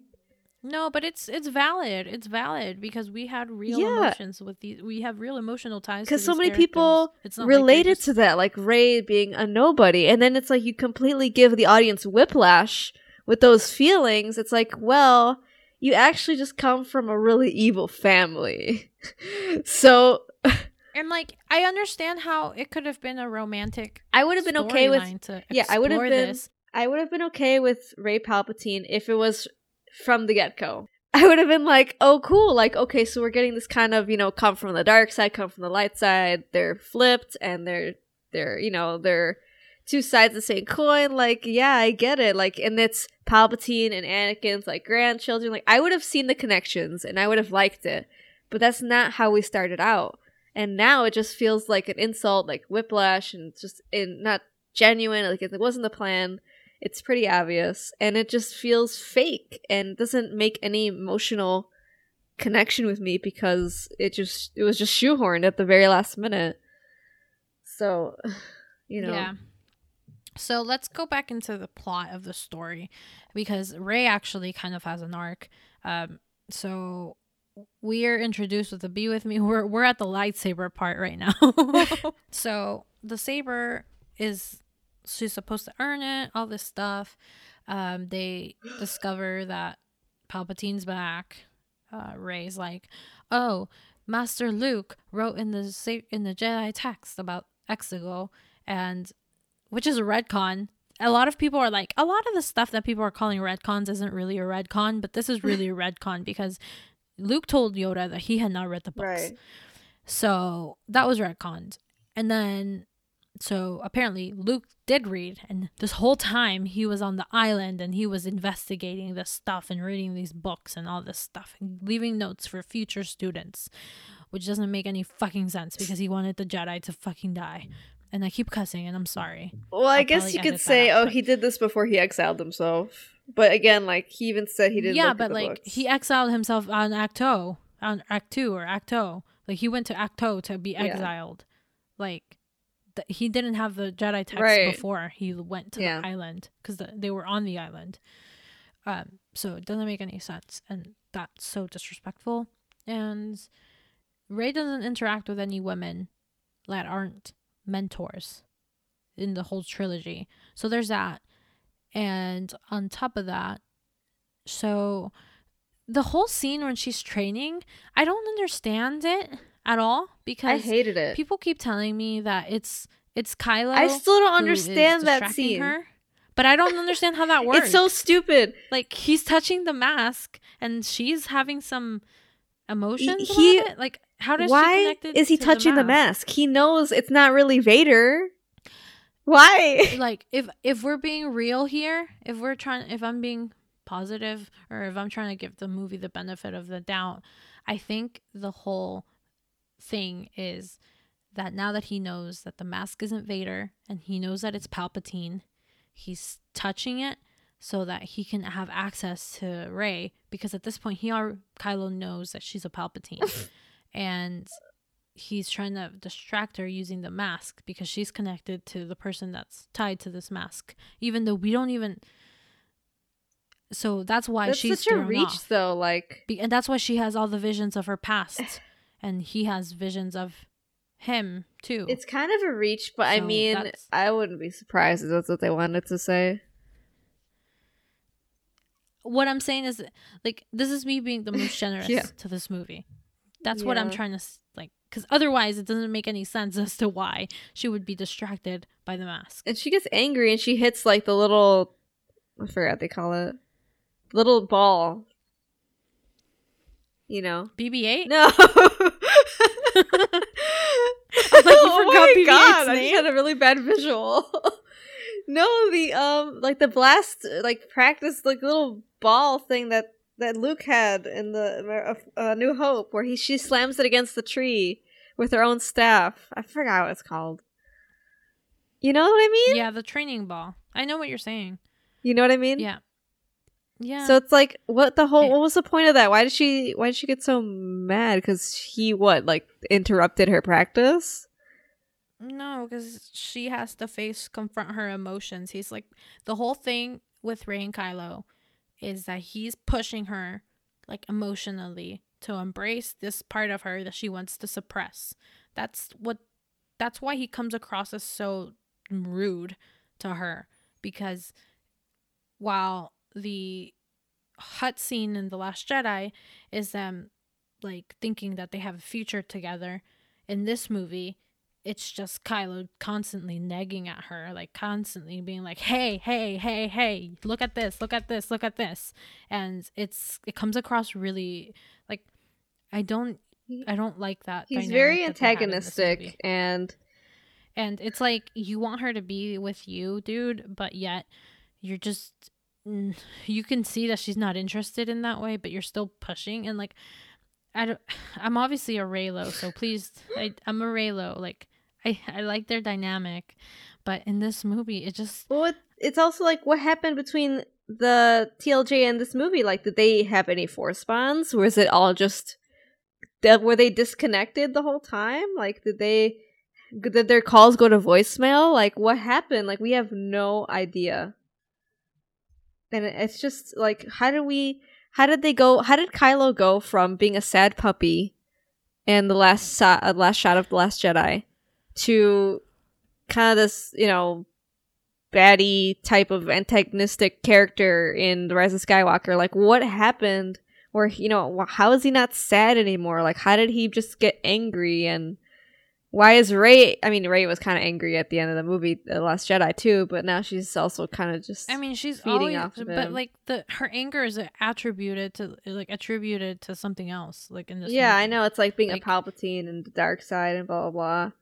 But it's like she doesn't even acknowledge their hand touch or any of the emotions they connected over. The only thing that she acknowledges is the throne room scene, yeah, that's it. And like that's their only that's their only conversation of them being real. That's with each the other. only besides one. the one in on Pasaana. Besides the Pasaana force bond. like so if we're going along with it, so she's like realizing she has to find Exegol. She has to find the Wayfinder or whatever. Mhm. And then she um she's angry. She heals the snake. I like that part of the movie. I really like that part of the movie. Yeah. And she she takes on D-O. And am I the only one who obviously the snake is a her healing healing the snake is foreshadowing for her healing Kylo or hi- healing Ben. Yeah. But I also thought D-O was supposed to be like Kylo, Yeah. Like- yes. Right? Yeah, yeah. Because Like especially D-O when is this injured droid who was treated really badly and doesn't do well with a lot of people, but Rey's like, "You're okay because you're with us now." that could have been such a good foreshadowing to like Ben joining the Resistance or just helping them. Or like, even if he was never gonna do that, like it still could have been like he could have D-O could have been with her on Tatooine at the end, Yeah. like Well, just I guess. But, But- JJ doesn't want anything new in the last scene. He just wants to put her back where she started. Right. So she takes on D-O. The quicksand thing happens. Uh, This is before D-O, but the quicksand thing happens. She asks Finn what he wanted to tell her. Finn doesn't tell. She is it me or did Daisy and Finn? Uh, Daisy and John didn't have chemistry in this movie. No. Not like in like TFA. even friendship chemistry. TFA was like they were like really actually like is that is it just me? No, no, I feel the same way. It like I said, it felt like more like them as people interacting more than them as characters. But even they, even they have a lot of chemistry. It's like, but they interact. maybe they were trying too hard. It's like, all right, here's me trying to be Rey and John trying to be Finn, and we're gonna just it just do this. whatever happened with their chemistry. Like if, if if they were trying to go the Finray route, which I know that they weren't, but if even if the the creators were trying to go the Finray route, the way that it was done is not great. It was not good at all. It I don't think she had chemistry with the people that were supposed to be most important to her life, and that's really depressing for me as a Rey fan Well, we, because the I'm- only person that she had chemistry with was always, always, always Kylo. Always. Like there was never. Well, maybe we can argue this Well, movie, but I mean, like before. this movie I don't feel it until he's Ben. yeah. but I don't feel, and I hate saying this because I really love this relationship. Like, they're the most, they're like, I feel like this is the ship that I've shipped the hardest in my whole life. too. But now, after the rise of Skywalker, I realize that it was just the the Last Jedi, which is really really upsetting. But even like, even you know, I mean, the the Last Jedi even the Force it. Awakens, even the Force Awakens, they had a lot of yeah. No, I I know it was antagonistic, but it made sense for that to be antagonistic. well, yeah, in the beginning, it, didn't has to be sense that for way. this to be completely antagonistic. And I know that we're gonna ref. I know that we're gonna go back to their default, but they took too long. They they stayed there for too long in the movie. Like, as soon as Ben learned about the Palpatine stuff about his life, he should have been like, "Let me mm, try to get right on the other there, side." When he found out Palpatine was in the very beginning of the movie, when he found out that Palpatine was the orchestrator and everything, he should have flipped like that. Not like completely, but like at least have a hint. Like, you know what I mean? Yeah, Instead of being like, "Oh, I'm gonna get you, Rey. I'm gonna get you." I'm gonna turn to the dark side. but we still didn't even know I- like how Ben felt about the whole Palpatine thing. And like I get that he's not the main character. Like I get that, but like this is He's some pretty much- information that you're dropping. He's almost pretty much as equal as a main character as Rey is. Like they've pretty much, you know, you've Mm, already. I, I wouldn't agree with that just because Rey's the person we see like we Well, see yeah. everything through her eyes. I know. So she's the main character. But like I mean I'm not saying he's not an important character, but I don't think that they think he's an important character. I think. I don't Well, I really don't. I know like the way JJ treated him, and I. It's just that JJ and Rian both said that they're two halves of the same protagonist, two sides of the same coin. That's why I- I'm saying think that. No, no, I'm not saying that you're wrong. What I'm saying is that like I think that they were doing something really interesting with the character with Kylo Ren in The Force Awakens. Like I think that he had a lot of he had some of the, I mean he still has some of the most significant like stuff in his like whole character, but like in the Force Awakens, we have moments where he reflects on what's going on with him, and he's on his, his he's by himself, and he's like as talking to his grandfather, and then we see him with Rey and how they connect, and it's like they have this sim. He feels the similarity to this girl who he doesn't know, Mhm. and then like, and then in the Rise of Skywalker, it's not the same no, like at all. Like he doesn't even have those moments. Like outside of being ben solo he doesn't he, the only moment that they have that's truly just theirs is when he's he's asking her like you wanted to take my hand. Why didn't you? And she's like you wanted to you could have killed me. Why didn't you? And right there i think that's the implication is that they can't kill each other like she he can't kill her and and she wanted to take his hand but um she didn't. And it's just like obviously because they're in love but it's like it's not like as set pieces of a movie is great but as like emotional weight to this to the story it doesn't give any emotional weight to it because it's like you could have had Rey talk about her feelings for with finn or you could have had her talk about her feelings with luke with luke or like I know Carrie wasn't available, but it's just like have her talk about it with someone. Like have Rose be her friend. exactly. And like have us pretend that they were like so close that they had girl talk. And maybe that's not very feminist to have two girls just talk about a man. But like have something where she has acknowledged her feelings for this character who's the most important. These people are like the dynamic between Rey and Kylo outside of even shipping Reylo. It's the most important dynamic in the freaking sequel. story. That's the whole reason for the sequels. So it's just, They should have. and they should have given them way more time to talk to each other. Like instead of fighting every second. and I hate, I hate being negative about this relationship because obviously I ship it and I'm in the fandom and I love it and uh, like, but it's not. I didn't like, like maybe I'm being a brat because I didn't get exactly what I wanted, but it's not even that. Like I could have been okay with Kylo dying, have him have, but have Rey acknowledge anything in terms of their relationships and stuff. So, and that didn't happen. So it's just so annoying. Like nothing that like we got everything we wanted in the most like it's as if they were feeding us like cotton candy, like with zero calories or like obviously it's a bunch of fake calories. So it's just like bad for you and it's it's it's really upsetting because you can tell that they knew that Reylo was the most important dynamic, but they didn't fully lean into it. Even No. if they could have still done it if he like I don't know. And I'm not trying to like downplay how it ended because obviously he loved her, so he gave his life for her, but anything that's before that, like you're setting that up so late. It's just so weird. Like I mean, I know it's been set up for like two movies that he likes her, but like set it up again. Have them have a discussion where they talk about feelings or like I just I I'm so I just feel like upset. JJ's allergic to two people talking about their feelings, like in a room, He is. with nothing else happening. go, no go, go. fighting. Like fighting is supposed to be a conversation. They didn't even talk while they were fighting.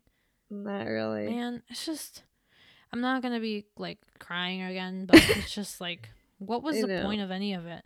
Like what was the point? What was the point of having them be the main relationship in the re- in the like have them be siblings, have them be cousins, have FinnRey happen if you're just not gonna be embracing the fact that you set this up. Like he even said it himself in the academy. The only Q&A that JJ has done, he talked to a fan and he said that he his intention from the Force Awakens was that it, there was a romantic angle between them.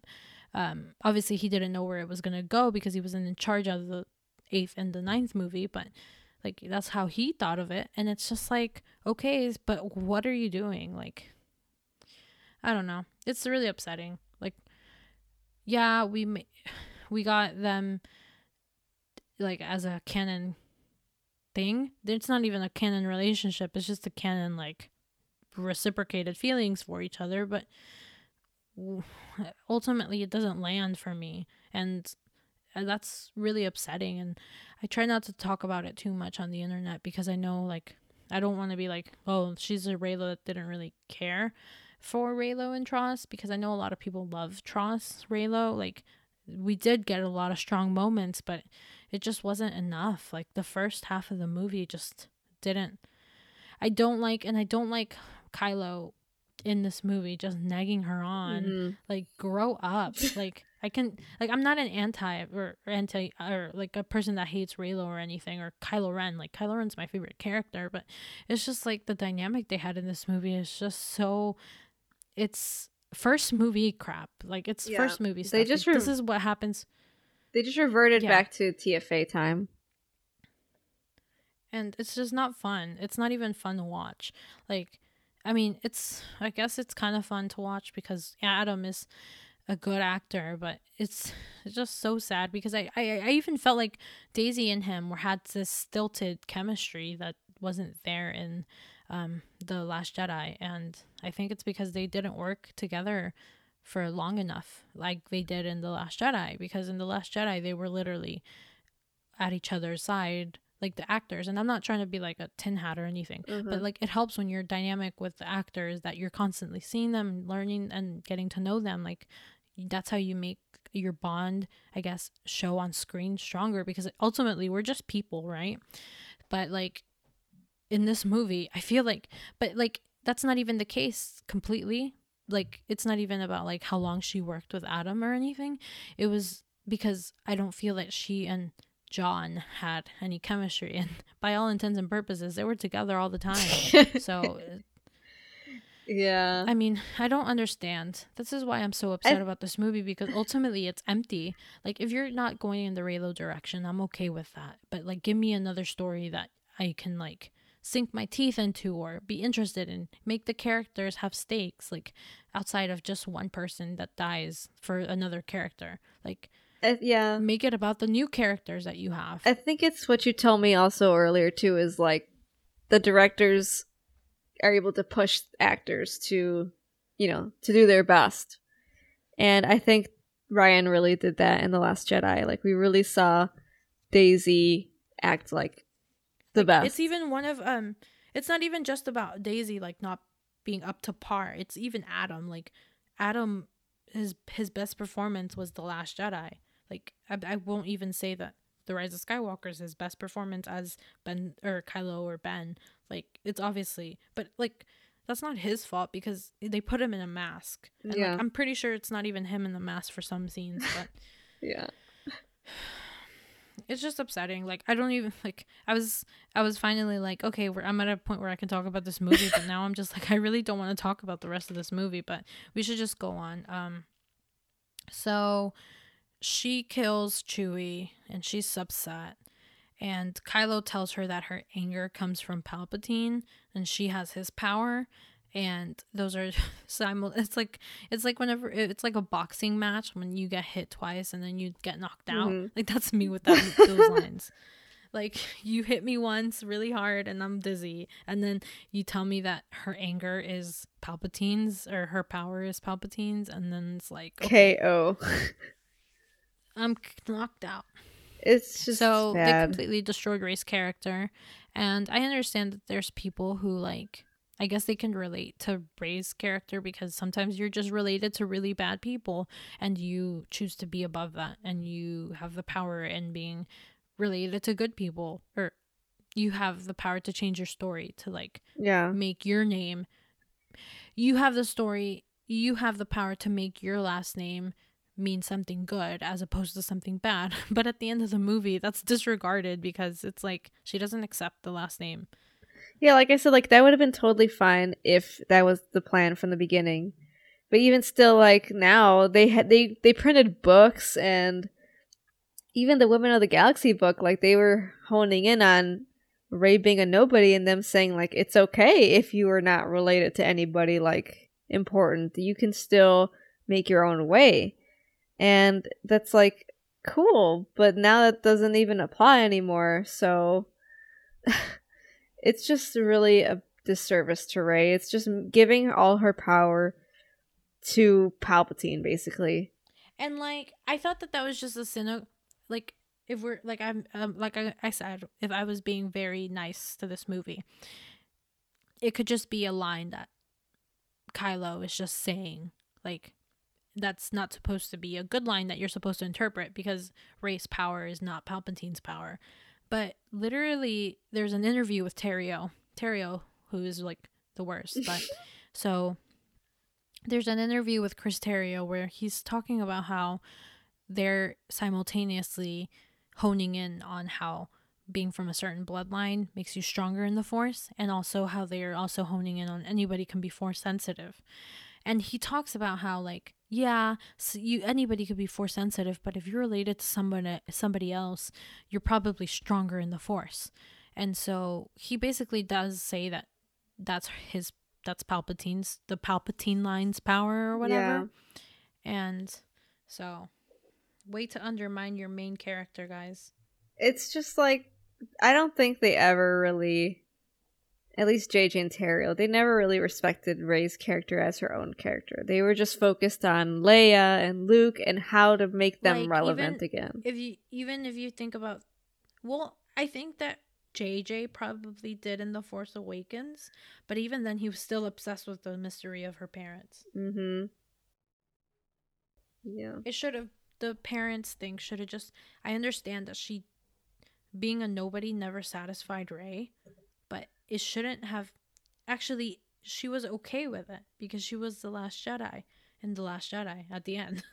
but um I think that's just something you got to get over. Like she may have not ever been satis- satisfied being a nobody, but like that's the point. That's it's like are. that's what Maz was it's saying. about embracing who you are. Like Maz was saying, like the belonging you seek is not behind you; it is ahead.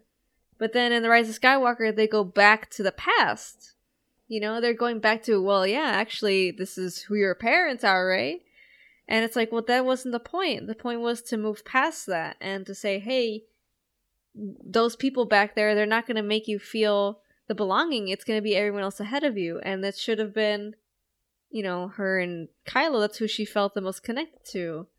But in The Rise of Skywalker, they backtrack and they go back to the past uh, with her parents. And that's, I think, obviously, that was a mistake. Because that just undermines what Maz said, you know? And I think, you know, even when Daisy said, I, I really, truly wonder what she meant now. It's when somebody asked her, oh, what, what quote or what line reminds you of The Rise of Skywalker? And she said, "Oh, what Maz said in the in the first one, you know, the belonging you seek is not behind you." So she literally quoted that line, and I I just wonder what she meant by that. Now, like, what is what does she Probably think Maz meant? Yeah, the trio.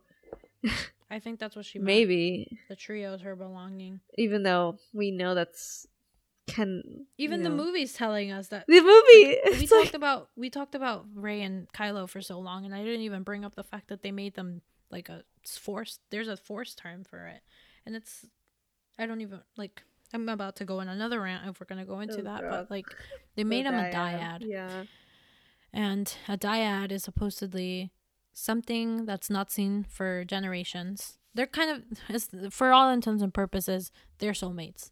Yeah. And they made they gave them a scientific name but it's like used for the most perverse in the most perverse way ever. Like apparently in the first scene that Kylo tells her that she's a Palpatine, he also says that Palpatine doesn't know that they are dyad in the Force.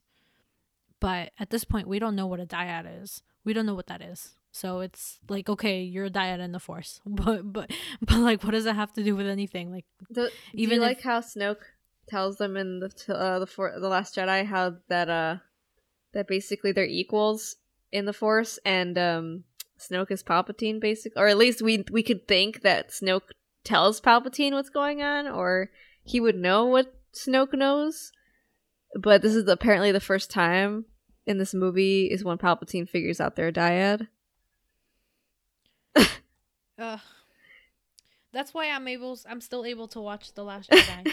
well, I have to be drunk, but I can still watch it. make it make sense. It doesn't, and it will never make sense. I mean, they'll probably do some like cartoon or something. I'm just gonna assume tells you how. that pickled Snoke didn't tell Palpatine anything. Maybe Yeah. Snoke was They trying had no to undermine Palpatine the whole time. yeah, no, I don't know. I don't know. But ultimately, so they're a dyad in the Force, but then I don't know. Whenever Palpatine sucks their power, does that mean that their dyad Force power is gone? I wondered that too. Like when he sucked their power out, Because like, if that's the intention, is their bond gone? Matt Martin, who didn't work on this movie, and he works on the story group, but he didn't work on the story, so he doesn't really know the intentions be- behind their their choices. But he said that he thinks that Kylo bringing her back from the dead is because they're a dyad in the Force. yeah. But if the dyad was sucked out of them by Palpatine whenever he brought new life to himself, That wouldn't be possible. how is there a dyad still? And on top of that who is the dyad that that baby yoda is connected to? Because he um like Greef Karga was about to die.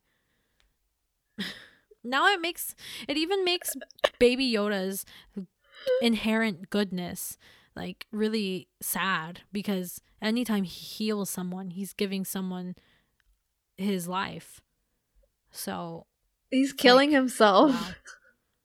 He is like what? Why? would- Why is that a thing? Like, why would they make that a thing? Like, I hate what they did with the Force in this movie. Uh, not just that, but just other aspects too. But it's like, why would Like I even hate the dyad because it didn't mean anything. No. Like yeah, we finally get confirmation that they're there's a connection. Like we knew that there was already a connection between Rey and Kylo, but I think that they wanted to hone in on the fact that the connection wasn't because of anybody it was because of them but then they made their force bond a dark side power through the um through the extra canon like in the book about the force it calls that a dark side ca- a dark side power and then in the um visual dictionary it makes the dyad some sith prophecy so it's like the dyad can can rejuvenate Palpatine, but it can't save Ben? Like, are you serious?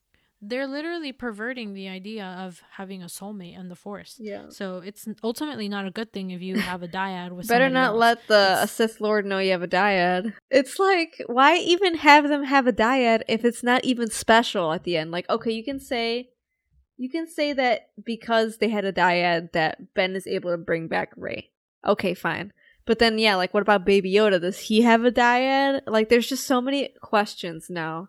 And why even have this become special if they don't even get to be together at the end? Like, like wh- why even? Yeah, like you said, like why even introduce this if it's not gonna come out? Like nothing's gonna come out of this. They're not together at the end. What's the point? Like, if they're if two are one, I guess you could argue like, oh well, Kylo is in her now, but that's kind of debunked because they kind of he's not he's not yeah, it's her. debunked. Like I said, like they just they said, yeah, yeah, he's dead, but he, they just didn't choose to show his He's- force ghost for whatever twincesty reason. But it's like, okay, then why even have this dyad if it doesn't say that they can't be together? Like, I don't understand. Like, what was the point of it? I don't know. We will never know, probably, or just come with a come up with a stupid answer. Ugh. This movie sucks. That's why I can't. It's not real. This movie can't hurt me because it's not real. it's just so bad. It's just so insulting, and I don't. I really wonder how Lucas feel. Like the people who work at Lucasfilm feel, who have to deal with further stories and I just I don't think okay, if I I guess I can like start but like since we were talking about the dyad, but I genuinely don't think that they care about the connection between Rey and Kylo. Like um I know that that's like the through line of the sequel trilogy, but I don't think that they cared about it ultimately. I don't know what the purpose is. I don't know what I don't understand why have them have a connection like this at all because if it's going to be a situation where Rey and Kylo grew from each other and learned to be better people. It works on Ben's end, but it doesn't work on Rey's end because Rey didn't learn anything from Kylo at the end of the movie. Like she did not learn anything from Kylo because she's always been inherently good. She just never fell to the dark side, and she was just always everything she had. Like she, all she needed was the Jedi. What does she need Kylo for? The only thing she needed Kylo for was to like live to like, recharge her battery. Like, like I'm not trying to say that like against her character because like she's obviously like really important to me and stuff, but ultimately the whole bond was just leading for Ben to give his life to Rey and have it have some purpose for his life. Like finally I can have like I can do one good act, but ultimately like what did that's why the end is just so hard for me like Mhm. because ultimately he gives his life for her and she's sad that he's dead but like what did he learn what did she learn from him Yeah.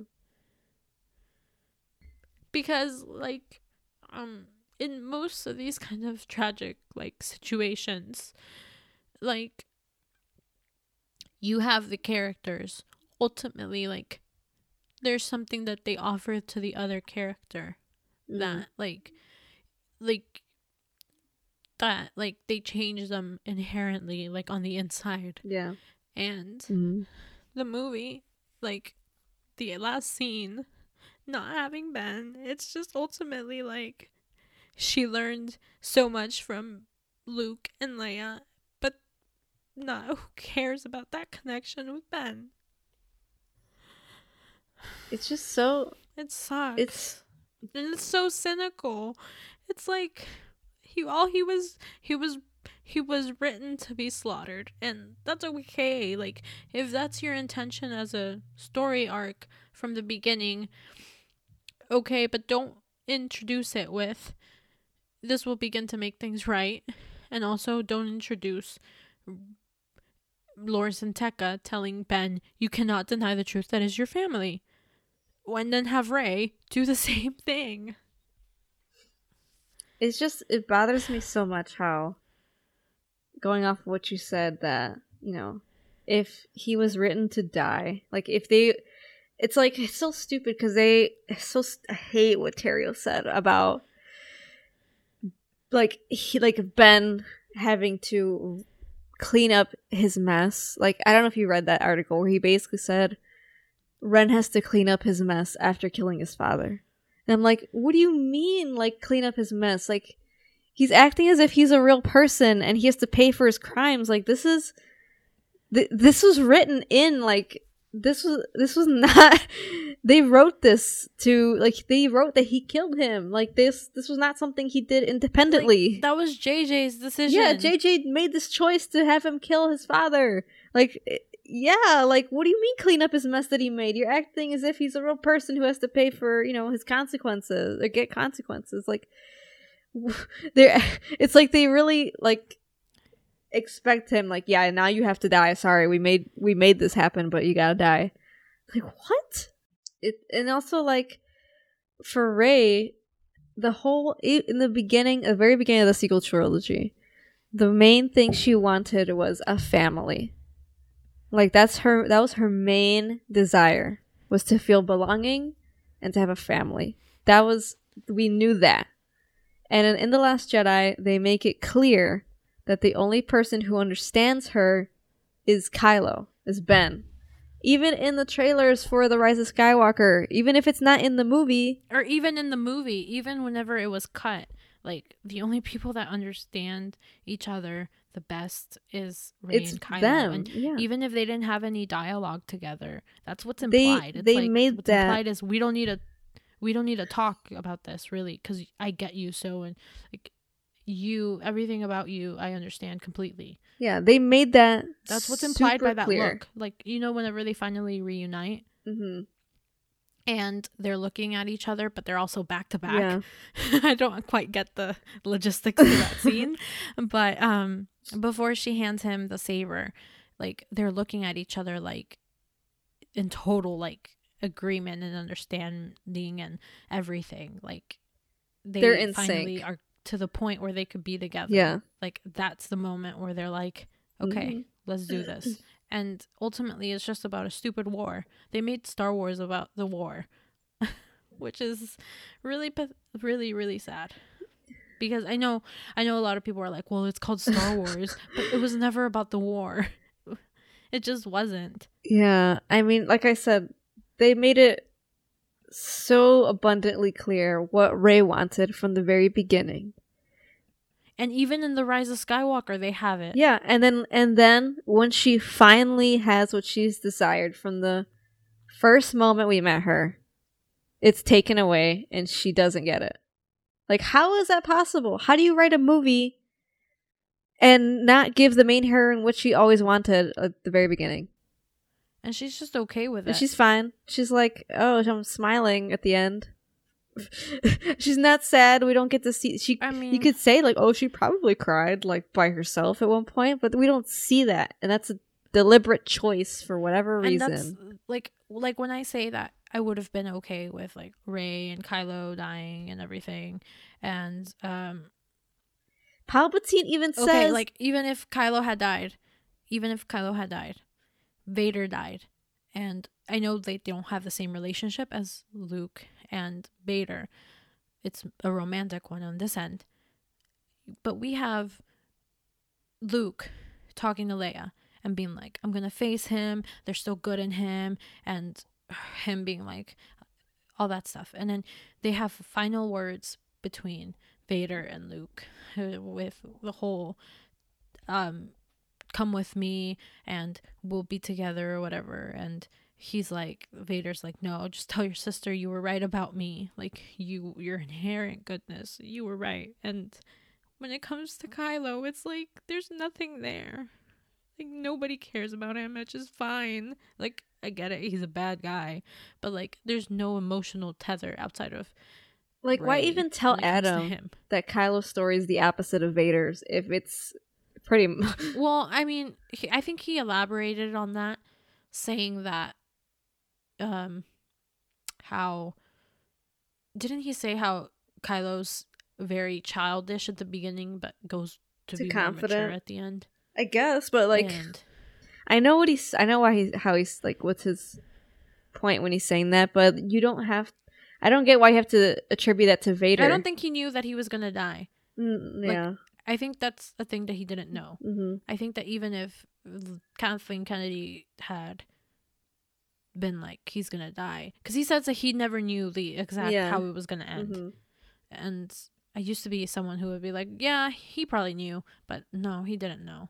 I can't imagine that he knew, and he would take it on. Like I don't even think because it's different. Because like even if you read the Trevorrow scripts, like there's two of them, and the story is just different on like both scripts, and Kylo's role is softened in the second attempt at a script. So it's just I don't know.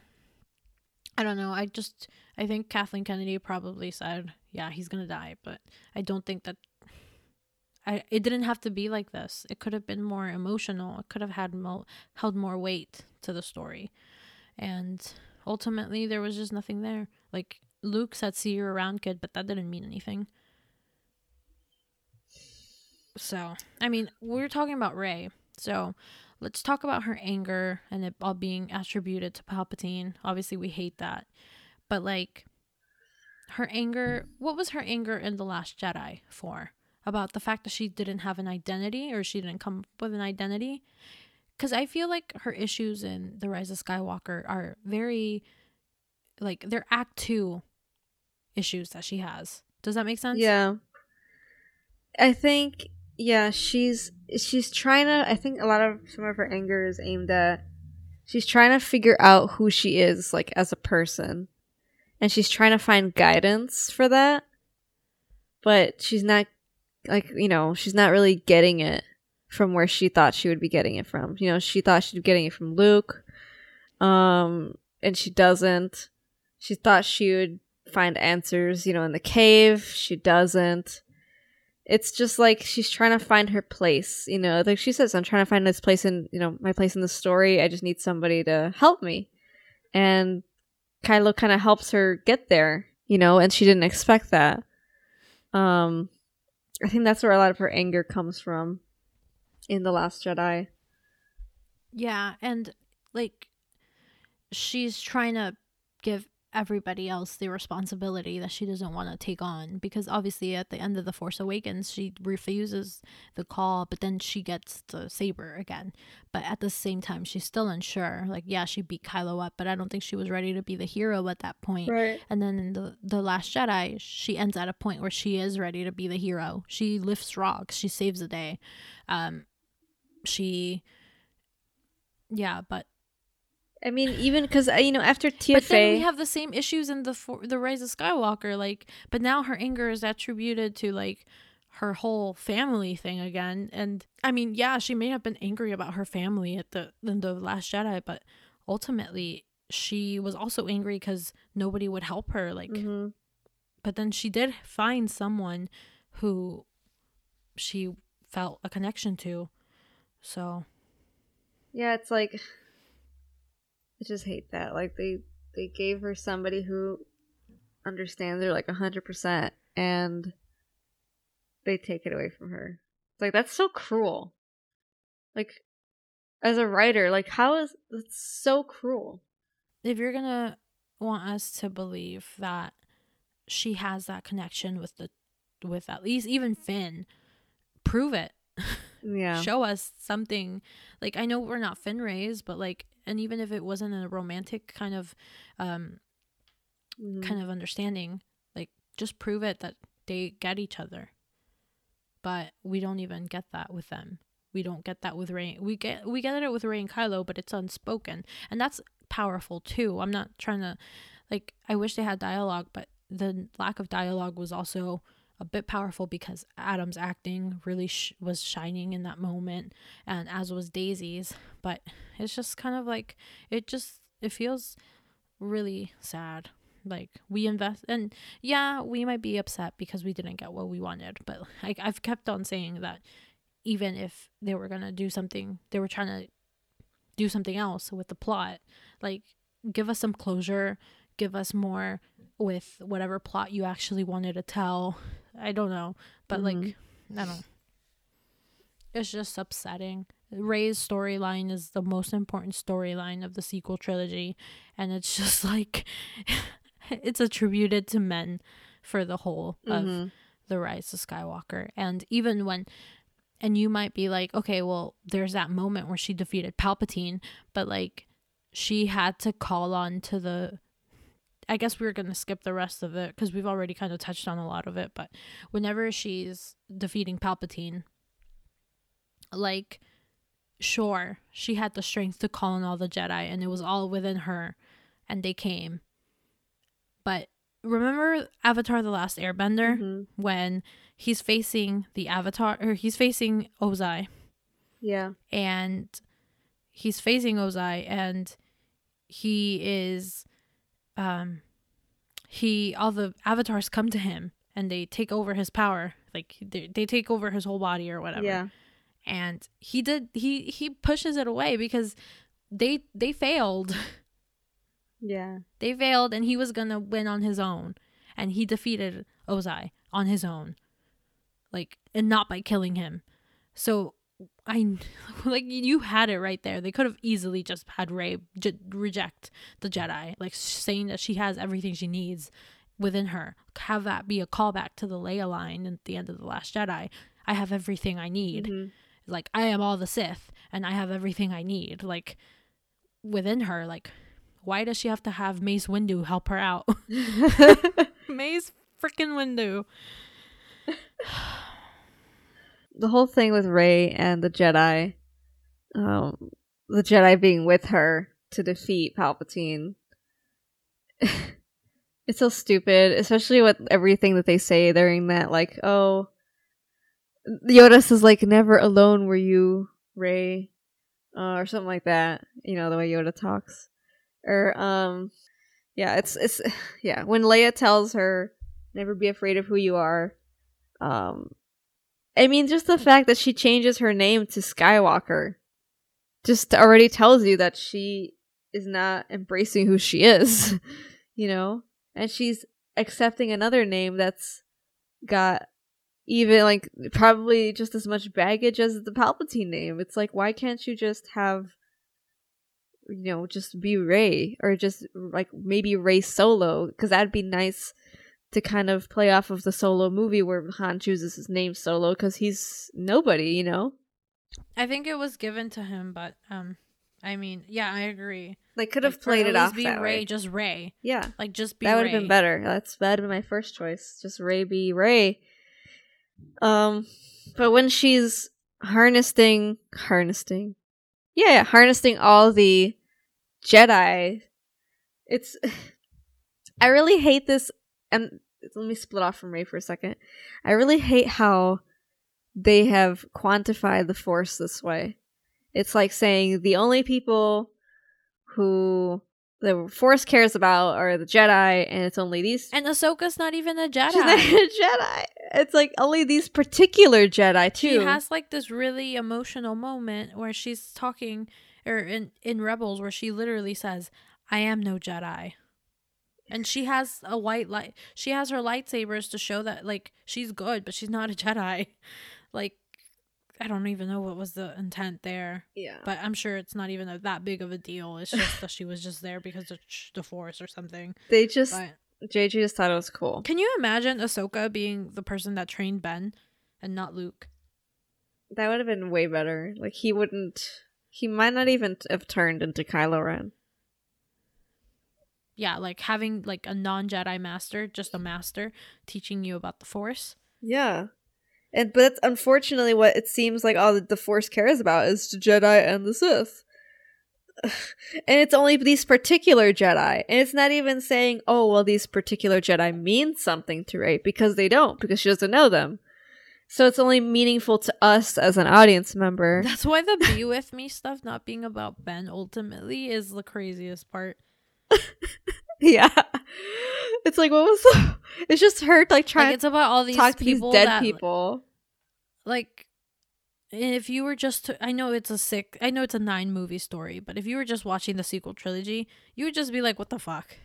Yeah. Like, isn't that, didn't that happen? I am Iron Man or something? yes. Isn't that something that happens in one of those movies? I don't watch them, so I don't know what movie that's from, but I heard it was from Endgame. Yes, Iron Man says I am I am Iron Man. It's so stupid. There's a lot of Marvel stuff in this stupid movie. But yeah, it's like I like I was saying, I, I hate how they turn the force into something that can be quantified. I hate how Oh, and I hate how the force healing is quantified. Force healing should just be about the love that you have for somebody, not like the amount of force that you have within yourself to give. yeah.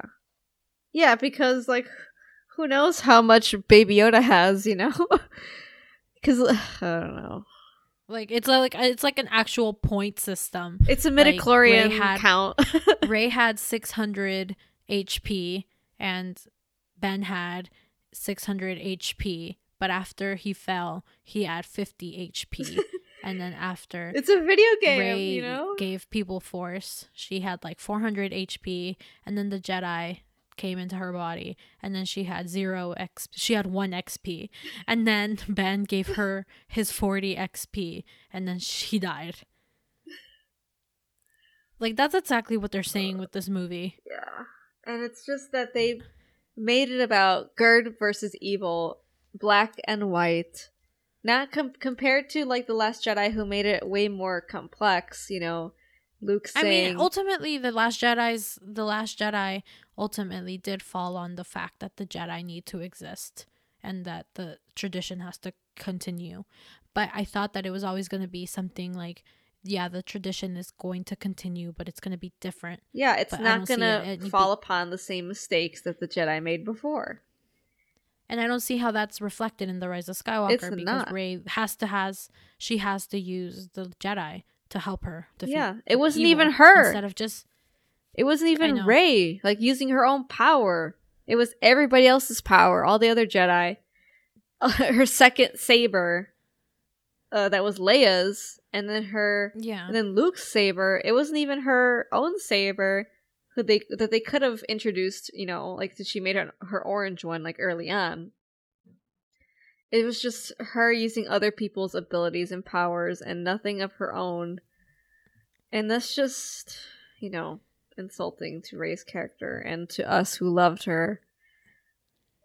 That's what I really hate also It's just what they did with the Force and how they presented that. There's no complexity. It's just straight up good versus evil. And that's and it. I get it. I get it if you can't make the good, the bad guy good. Like maybe right, but, she didn't even, try. Rey says that she's not gonna hate. Rey even says that she's not gonna hate, not even Palpatine. So it's kind of like she's she's okay, like so Chief like, was right. It's so Chief Demption was right. dumb. But ultimately, Cause Palpatine's like strike me down and hate and whatever, and she's like, I'm not gonna do that, but I'm still gonna strike you down. So it's like, what's the difference? Like she still attacked him with violence, with you know, with force, like her actual like force ability, like her you know p- her physical abilities. There's nothing that changed. There's nothing that doesn't suggest that Palpatine's just gonna be back in 30 years. Nothing changed. What's the difference Mhm. between him falling down a reactor shaft, blowing up with the Death Star, and him getting his face melted off? What's the difference? Like, honestly, nothing is different. He still physically got wiped out. You know, there's even when we. well, apparently he's been around since Ben. So if you want to get into Ben now, let's Yeah. get into it. Yeah. Because he was thrown down the pit because of a grudge that he had against Vader. Yes. Palpatine had against Vader. And I just hate how I keep saying I I just hate how, but I really do. Well, yeah, I Like, mean, we hate it. Like, Palpatine- movie stinks. Literally says this will be the last word in the story of Skywalker, and he's right. Like, how is the well, villain I mean, I think, correct? as I said, if we're giving this movie the positive spin that they think that we should give it, the whole thing is that no, the legacy of the Skywalkers lives on, but it's Rey. it's like, but he he still kills the last Skywalker. I know he calls Ben the lights the last Skywalker. I guess it's gonna be some major plot twist when he gets the Force, uh, Sith Force, uh, hell, and he realizes that there is still another Skywalker, and it's his niece, and he's gonna be happy because Even finally his someone- granddaughter. yeah. Imagine if that was his niece. there was another Palpatine. That that would have made more sense than Palpatine having like, you know, a girlfriend or a wife. Okay, well let's go back. Let's go to Ben because I don't I don't know what Lucasfilm was gonna plan for Ben, but just the fact. I mean, this is me assuming JJ and Terrio even looked at the other expanded canon, or that they even knew about They didn't. Ben's backstory. They didn't. I don't think they cared. They don't have to look at that stuff. Yeah, they don't care, but Which is why I'm never if- buying another one of those books. I don't know if somebody told them or they knew about it, but it's like why? Obviously, the writers, a lot of the writers, I think, had a hand in this because they all consistently made Ben really empathetic. Like you really empathized with him. You really felt for him in every expanded canon piece of material because even in the comics, even in the novelization, like you had him just have like the suckiest life.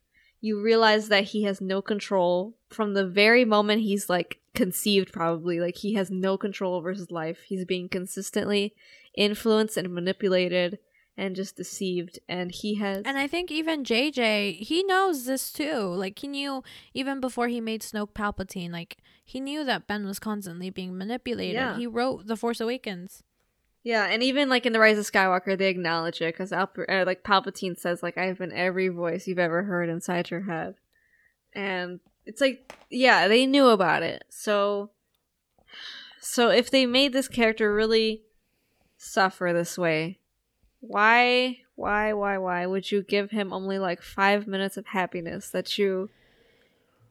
It's like, why would you make him happy for five not not even five minutes like just that moment where he brings rey back and then she smiles he smiles they kiss and they have a moment to themselves and it's like why give this character why give them both everything they could have wanted ever like it, every moment we've seen them in this whole trilogy Because apparently it's supposed to be some tragedy. Like the, The- you can't have a happy, fully happy ending because George wouldn't have wanted a naive. yeah ending. right that's what Terrio said despite what we know of lucas but And JJ's like, "Oh yeah, I hope you come in, you come out of this movie feeling better than going in."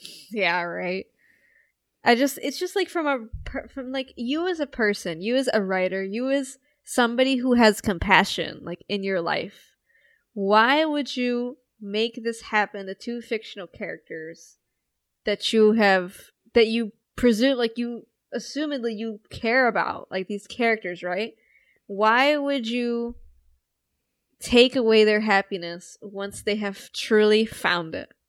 Like how cruel must you be? And I'm not trying to pretend like I know JJ and but I just don't understand the notion of as you're writing this story. I mean, it probably was done last minute this, these decisions or who knows if it was even JJ or who came up with this. It might have been some other higher up executive. I don't know, but you as a human being if you knew all of Ben's history and story, I don't understand how you can take this away from them. Like, I, I don't get it. Maybe that's just me being biased, or maybe that's just me just, I don't know, maybe having compassion for these characters. I don't think they get it either.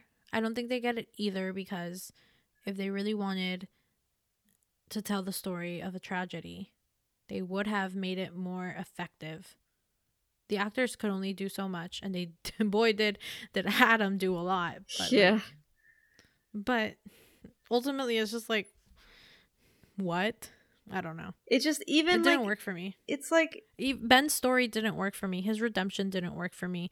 Where I don't even like. I mean, Han and Ben scene. Sure, it's very touching, but they don't have any new dialogue, and I think it's because he has to be a memory. But ultimately, there's this really popular anti post.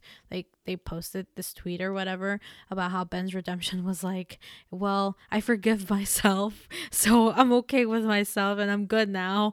And like it's all in his head. And that's absolutely like the case. Like, sure, he his redemption was literally dying for Rey ultimately. That was his redemptive act. But because he didn't even have anything to do with the Palpatine fight. Like him turning good is not a redemption. His it's just him turning good. His redemption was him dying for Rey because he Rey is probably better for the galaxy than he ever was or was ever going to be. So, I think that's what they're trying to get across with the redemption, but it doesn't work for me because he dies.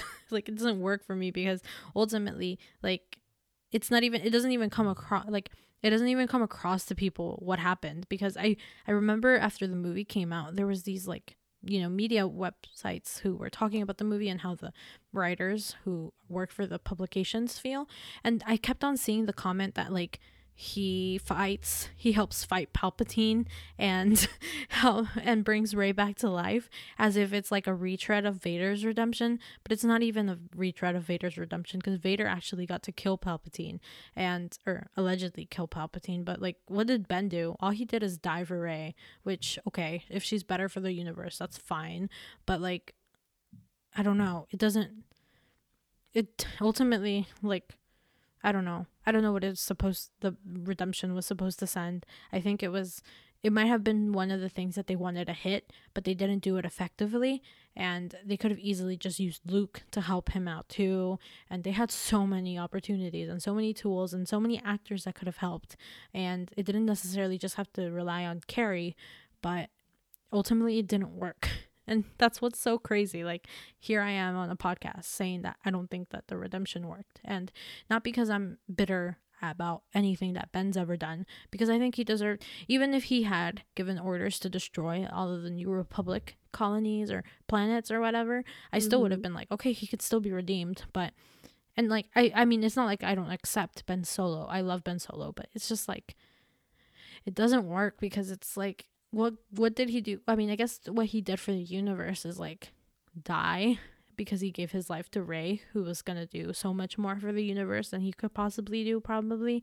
But why can't they be together? Why does it have to be tragic? Like it doesn't make it doesn't make for compelling story because Star Wars is supposed to be the other. Like it's not supposed to be like every other franchise that ends with some hero dying. And I know that happened with Vader, but there's a difference between killing off Vader because he was from a different generation than Luke was.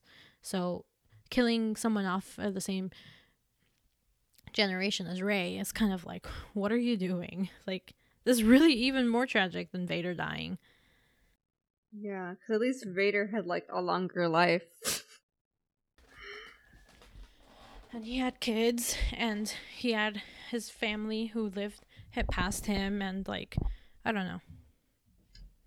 Ugh. Ben didn't have anything, and at the end, nobody really cared if he turned. He had nobody. He, you know, he was alone basically his whole life, except for the last five minutes of his life.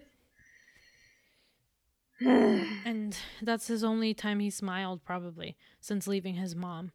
Or since being with Luke. Is there anything else that we needed to talk about?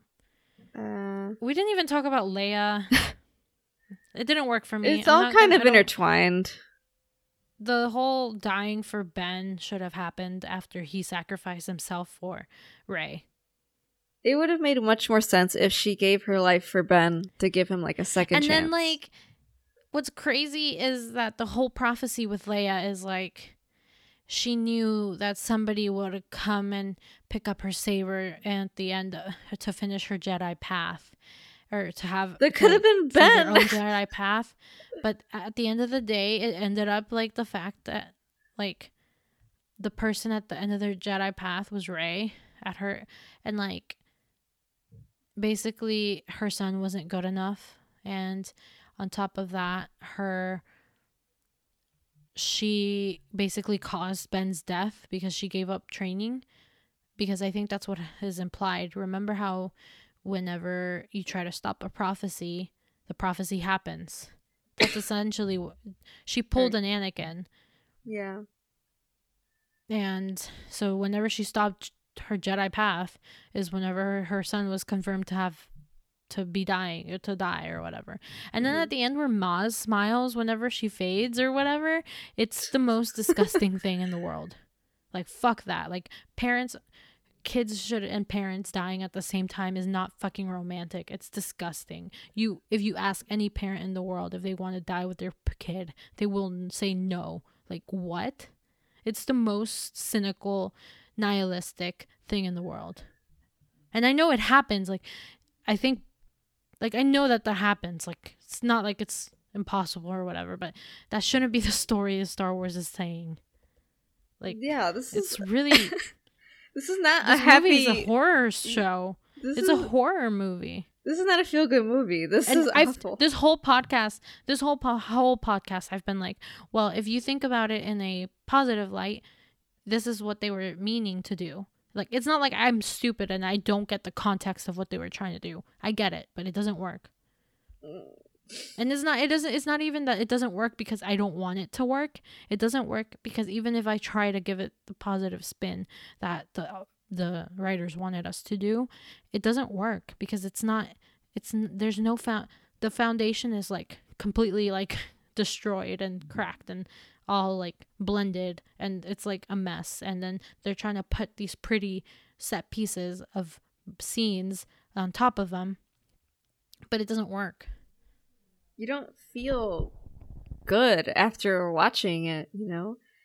That's why a lot of people didn't go back like watch even it. people who are not Reylos don't feel good after they watch Yeah. it. Like even people who are not Reylos, like not even because of the fact that there's no Reylo or, and even if they're not Reylos and this movie didn't change their mind, they still don't feel any def like they don't feel good at the end of this movie. Like that's like a common thing of people. Like I was listening to this one podcast of these people who I always disagree with on Star Wars, but I listened because they talk about TV and stuff.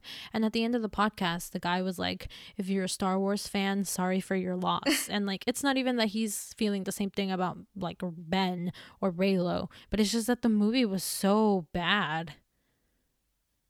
Yeah, I mean I I there's there's no hope. There's nothing where you can come out of this and feel hope. Like you just feel sadness because everyone's dead, you know? Like there's no connection to it. People actually love the stuff. I also see a lot of people say that, you know, now that Star Wars is free from the Skywalkers, it's going to be more like fans aren't going to be as opinionated about it. But like, fuck that. Like, that's not true. Like, fans love the Skywalkers. And yes, maybe people weren't happy with The Last Jedi, but people were excited to see where this would lead. And I don't think people wanted all the Skywalkers to die. They didn't have to kill And- all the Skywalkers for it to end. Like they could have just had. If you're gonna have if you're gonna have Han, Luke, and Leia die for Ben, why are you killing Ben? yeah, It's sick. that is sick. It's. It's like if you really wanted to stop the Skywalker saga and just move on, like you could have. You could have just had Ben and Rey like go off And even if- do their own And thing. even the ending to this, even the ending to this doesn't even lend itself to having the Skywalker saga end because they er, Rey is a Rey Skywalker now. They could easily just so it doesn't even matter that the actual blood related Skywalker is dead. It doesn't matter that because Rey is still around. And they're not going to kill Rey. I mean, they might whenever she comes back in this next movie, whatever she uh, in like 30 years, but it's just so bad. I'm not a fan. Yeah, they could have totally just came back. Like, it's from a business point of view. Like, that doesn't make any sense. Like, you would kill. Well, from off- a business point of view, like you've seen what they've been doing post TROS, and it doesn't Yeah. seem like they are embracing any of the. they're not embracing Reylo. They're not embracing. Um, they're not embracing anything. No, they know it's a, tr- a They're trash not even embracing the trio. dumpster They're not fire. embracing. Like, what are what do they have right now besides Baby Yoda? nothing. But I mean, like, they could have came back to it later on, and if you wanted, like they didn't even have to come back to it. They They, literally could have just had them. They could have had Rey have like okay maybe if Ben had to die anyway, they could have just had Rey show uh, like. I like the ending of the Trevorrow script where she's actually gonna teach kids, like she's that's what her next goal in life is. Mhm. Like she's already starting it whenever she ends the movie and the second Trevorrow script, not the first one. And in the in the end of the Rise of Skywalker, it's just kind of like she's wearing the same clothes. if anything, it is this trilogy is about failure and about how you can grow beyond failure. So show us that Rey could grow beyond failure by being a new teacher or like showing her next step in her life that's not taking the Skywalker like even if she was taking the Skywalker name, don't make that the last scene of the movie. Is all I'm saying. Like I don't want to I keep on trying to like say if they had done this and not done that. Like I don't want to seem like I'm too obsessed with like Reylo, even though I am, but it's just like there are ways that this movie could have been successful if they had done other things with the dynamic. And he could have still died, but it would have been more impactful. You know what I mean? Mhm. Like of course I don't want him to die, but like if I'm being like trying to calm myself down, like, oh, calm down, shipper, which I know you shouldn't talk to yourself like that. You should just embrace what you love. But like it's just like there are ways to do this, but they didn't want to. yeah. So Oh, and this movie ruined Luke Skywalker completely. So the Last so Jedi is the last movie that the last It's not even because of that. It's because of his story arc. Like, oh Yeah. yeah, he knew about Rey Palpatine this whole time, and he never told her. And then Rey never's like angry at him for not telling him and not telling her. And Luke even had that opportunity with Obi Wan and Yoda, but Rey doesn't get the opportunity to be angry about her secret being withheld from her. um. So yeah. Um. Is there anything else you wanted to get talk about? Uh, I mean, for Luke, like, I didn't even like the Luke scene. I thought it was the worst Luke I've ever seen in my entire. Not just. I'm not talking about visually. I'm Like talking about like visually, but also his performance. Hmm. I agree. It just felt flat. I like like I somebody said before. It just felt like it was Mark Hamill talking as Luke, but not. Really and you the- can tell it was a reshoot too. Yeah, it was not good. It's it was even like it almost like he didn't even believe what he was saying. it's just like oh, some things are thicker than blood, and And we haven't even talked. We haven't even talked about like um.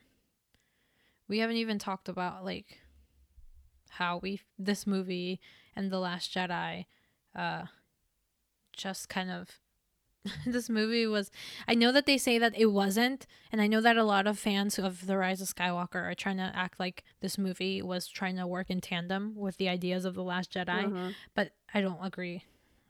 And I've watched The Last Jedi so many times. And maybe I'm super biased, but I don't agree because ultimately the foundation of the um, Last Jedi is that there's more beyond what's there Yeah. like beyond what's what was there before and you can move on forward you can move forward but this movie is like you need the the what's i mean the last jedi was also saying that you need the past too but yeah. not as much as this movie was trying to say it and i think a lot of people were trying to give him jj the benefit of the doubt whenever they were discussing um in the New York Times article whenever he was talking about how this movie The Last Jedi was like telling the fans that nothing mattered and ultimately that's whenever we should have known mm-hmm.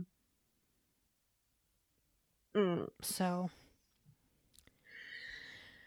I mean, I if I'm, I I say that there, there's nothing more I can say, but ultimately, I'm just I'm tired of talking. Essentially, That's what I Um, feel like. It's just like I, I feel like I if you want to follow me on Twitter, it's at gold Ca- gold cage hostage, and I've still I'm still ranting about this movie, unfortunately. But yeah. yeah, I think it's finally good to finally because I was dreading making a podcast about this so for so long, but it was time. So Yeah, we needed to get this out.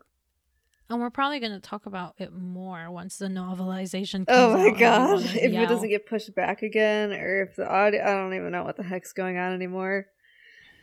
But I'm probably I don't think I'm gonna buy it. Most likely not ever. No, I don't even think I'm going to read it. I have to make sure I I, didn't think I pre-order it. it because I don't need a novelization to tell me what I saw in the movie. I saw what I saw, and no matter how much they try to fix it, it doesn't matter. It doesn't matter to me. No, yeah. Um Yeah, it's awful. I'm gonna pretend it doesn't exist. And the thing is, we didn't come into like there are some people who came into the Rise of Skywalker being cynical about JJ and Terrio and stuff, and they had they they were right ultimately. But like us two, we were so hopeful, and We I could- I I, I want to keep on saying that it's not because I didn't get exactly what I wanted. It's because I don't think that there was a good storyline for Rey, who was the main character, that I'm upset. But if you're just upset because Ben Solo died, then fine, that's your own thing. Like I'm not trying to put those people down. I'm because every emotion people have towards these characters and these uh, movies, it's completely valid. But um, yeah, I just wanted to say my perspective. It's, I mean, it's just sad. It's all sad. It's all depressing. There's no hope. Star Wars is built on hope, and there's no hope. Uh, That's why There's I'm hope. pretending this movie doesn't exist. I'm living on mm. fan fiction. I'm coming up with my own head headcanons. It's just this Yeah. hurts so much I can't even like spend enough like, Like, we were genuinely mourning. Like I looked up symptoms of like people mourning, and that was my that was me for the three weeks for three weeks. Yes. two three weeks. Yes. That I felt like I lost somebody I knew. That's why I couldn't even I couldn't even podcast. And for so for so long I thought that I wasn't going to be able to watch The Last Jedi anymore because of how badly this movie made me feel. And the first time I watched The Last Jedi um I literally like sobbed hard. Like I so- I was yes I had to drink to, to like get myself to the place where I could emotionally watch Star Wars again after the Rise of Skywalker, but I literally like I was sobbing so hard. Well, whenever the scroll came up for the Last Jedi, I was just sobbing, and it's so dramatic. But I feel like for so long I dedicated. It's not even that I hate that I dedicated my time to this series because it taught me a lot of stuff. But like I know a lot of things, and hopefully we can still continue this podcast. I know Clone Wars is coming up, but it's gonna take a lot for me to like be excited about Star Wars again. Mm-hmm. And so I don't know when that will be, like honestly, because I feel pretty let down and I, I don't really like holding grudges, but I feel like we were sold something that was not ultimately what we got. And it's not like I was about to say, it's not because of Reylo not being in the. Uh, but even if it was because of that, we were told by the canon that they felt the most at peace with each other. Yeah. So it's like, it's not even like it's bad that I'm like uh, sad that they, they're done. No, we had we had like legit expectations that they sold us on, and didn't happen. You know. I just saw the funniest tweet. You know how the interview just came out about how they did it in his closet? Yes. There's this one that says Joan. She's cooking I saw. and then Adam from his room in the closet. You're a Palpatine. Could you imagine? She just like looks up. and then someone's like Adam's son wondering why his dad isn't is hiding in the closet and saying weird shit. and it's this SpongeBob fish turning around like he's like looking to see what's going on. All right. Well, thank you for listening to this episode. If you listen to it, I know it's hard to listen to Star Wars podcasts, but and and sorry we were so negative. But we try. I tried. We had to be get like- this out. But if we were being positive about this, this is what they were trying to say. Like I tried hard, but ultimately it didn't work for me because if you can equally read in to the movie the good parts, then I could equal and equally read into it like bad parts about it, like negative, cynical aspects of it. Then the movie was not very successful at doing anything. yeah, no. But we have to get the twins to Tatooine. we have to get them together because they never were together on Tatooine, despite that not being true. But yeah, twin subs. yeah, but remember when Daisy said that he was an he had an encyclopedic knowledge of Star Wars? of only the OT, and that's it. Not even. Not even. Not even. oh my god, I'm done with this movie and feeling like crap over it. I'm just gonna laugh at it now forever. I say that. I say that, but I'm still like I cried. I haven't cried about it in a while, and I cried today. So on this very podcast, It's been zero days from the, since the last incident. since the last time I cried over Ben. Solo. All right. Well, thank you for listening to this episode. Um, hope you got something out of it. We tried. we tried. No, this had to come out. We had to get this out. It's, you know, just get it out of the way. Get our feels out of the way. Yeah, maybe Clone Wars will be good, but we know Clone Wars is ending in tragedy. We're like, maybe Clone Wars would be good. God. yeah, and hopefully, yeah. I mean, my fandom in Star Wars is kind of up in the air, so we'll see. Yeah. I don't mean to be so negative, but I really only cared about the Skywalkers and um so awkward. I mean even Rey Skywalker, I care about her too, Ugh. so even though I don't like that that's her last name, but like I love Rey I know. I love like a lot. too. So I feel let down. I don't even feel like that's you can't her. just put a band-aid over a a gun wound and say that it's okay. But even I don't know. yeah, even when they I look at like Wikipedia or something, it says like Rey Skywalker. Like I feel like I'm looking at a joke. I think I'm coming. I'm becoming more. Given the fact that I just said her name, I'm becoming more okay with it. But like the second time I watched The Last Jedi, which The Rise of Skywalker, which was like last week, I literally walked out of the theater after the hype. I didn't want to see the Tatooine moment because it looked so bad too. Like Tatooine looked horrible. It's so- like the jaw was. I was like, is this an episode of The Mandalorian?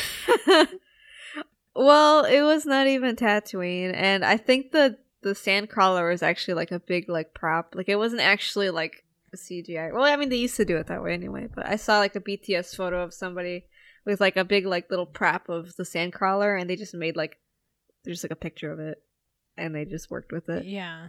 No, I mean it. It looked like a picture. It looked like it was from The Mandalorian.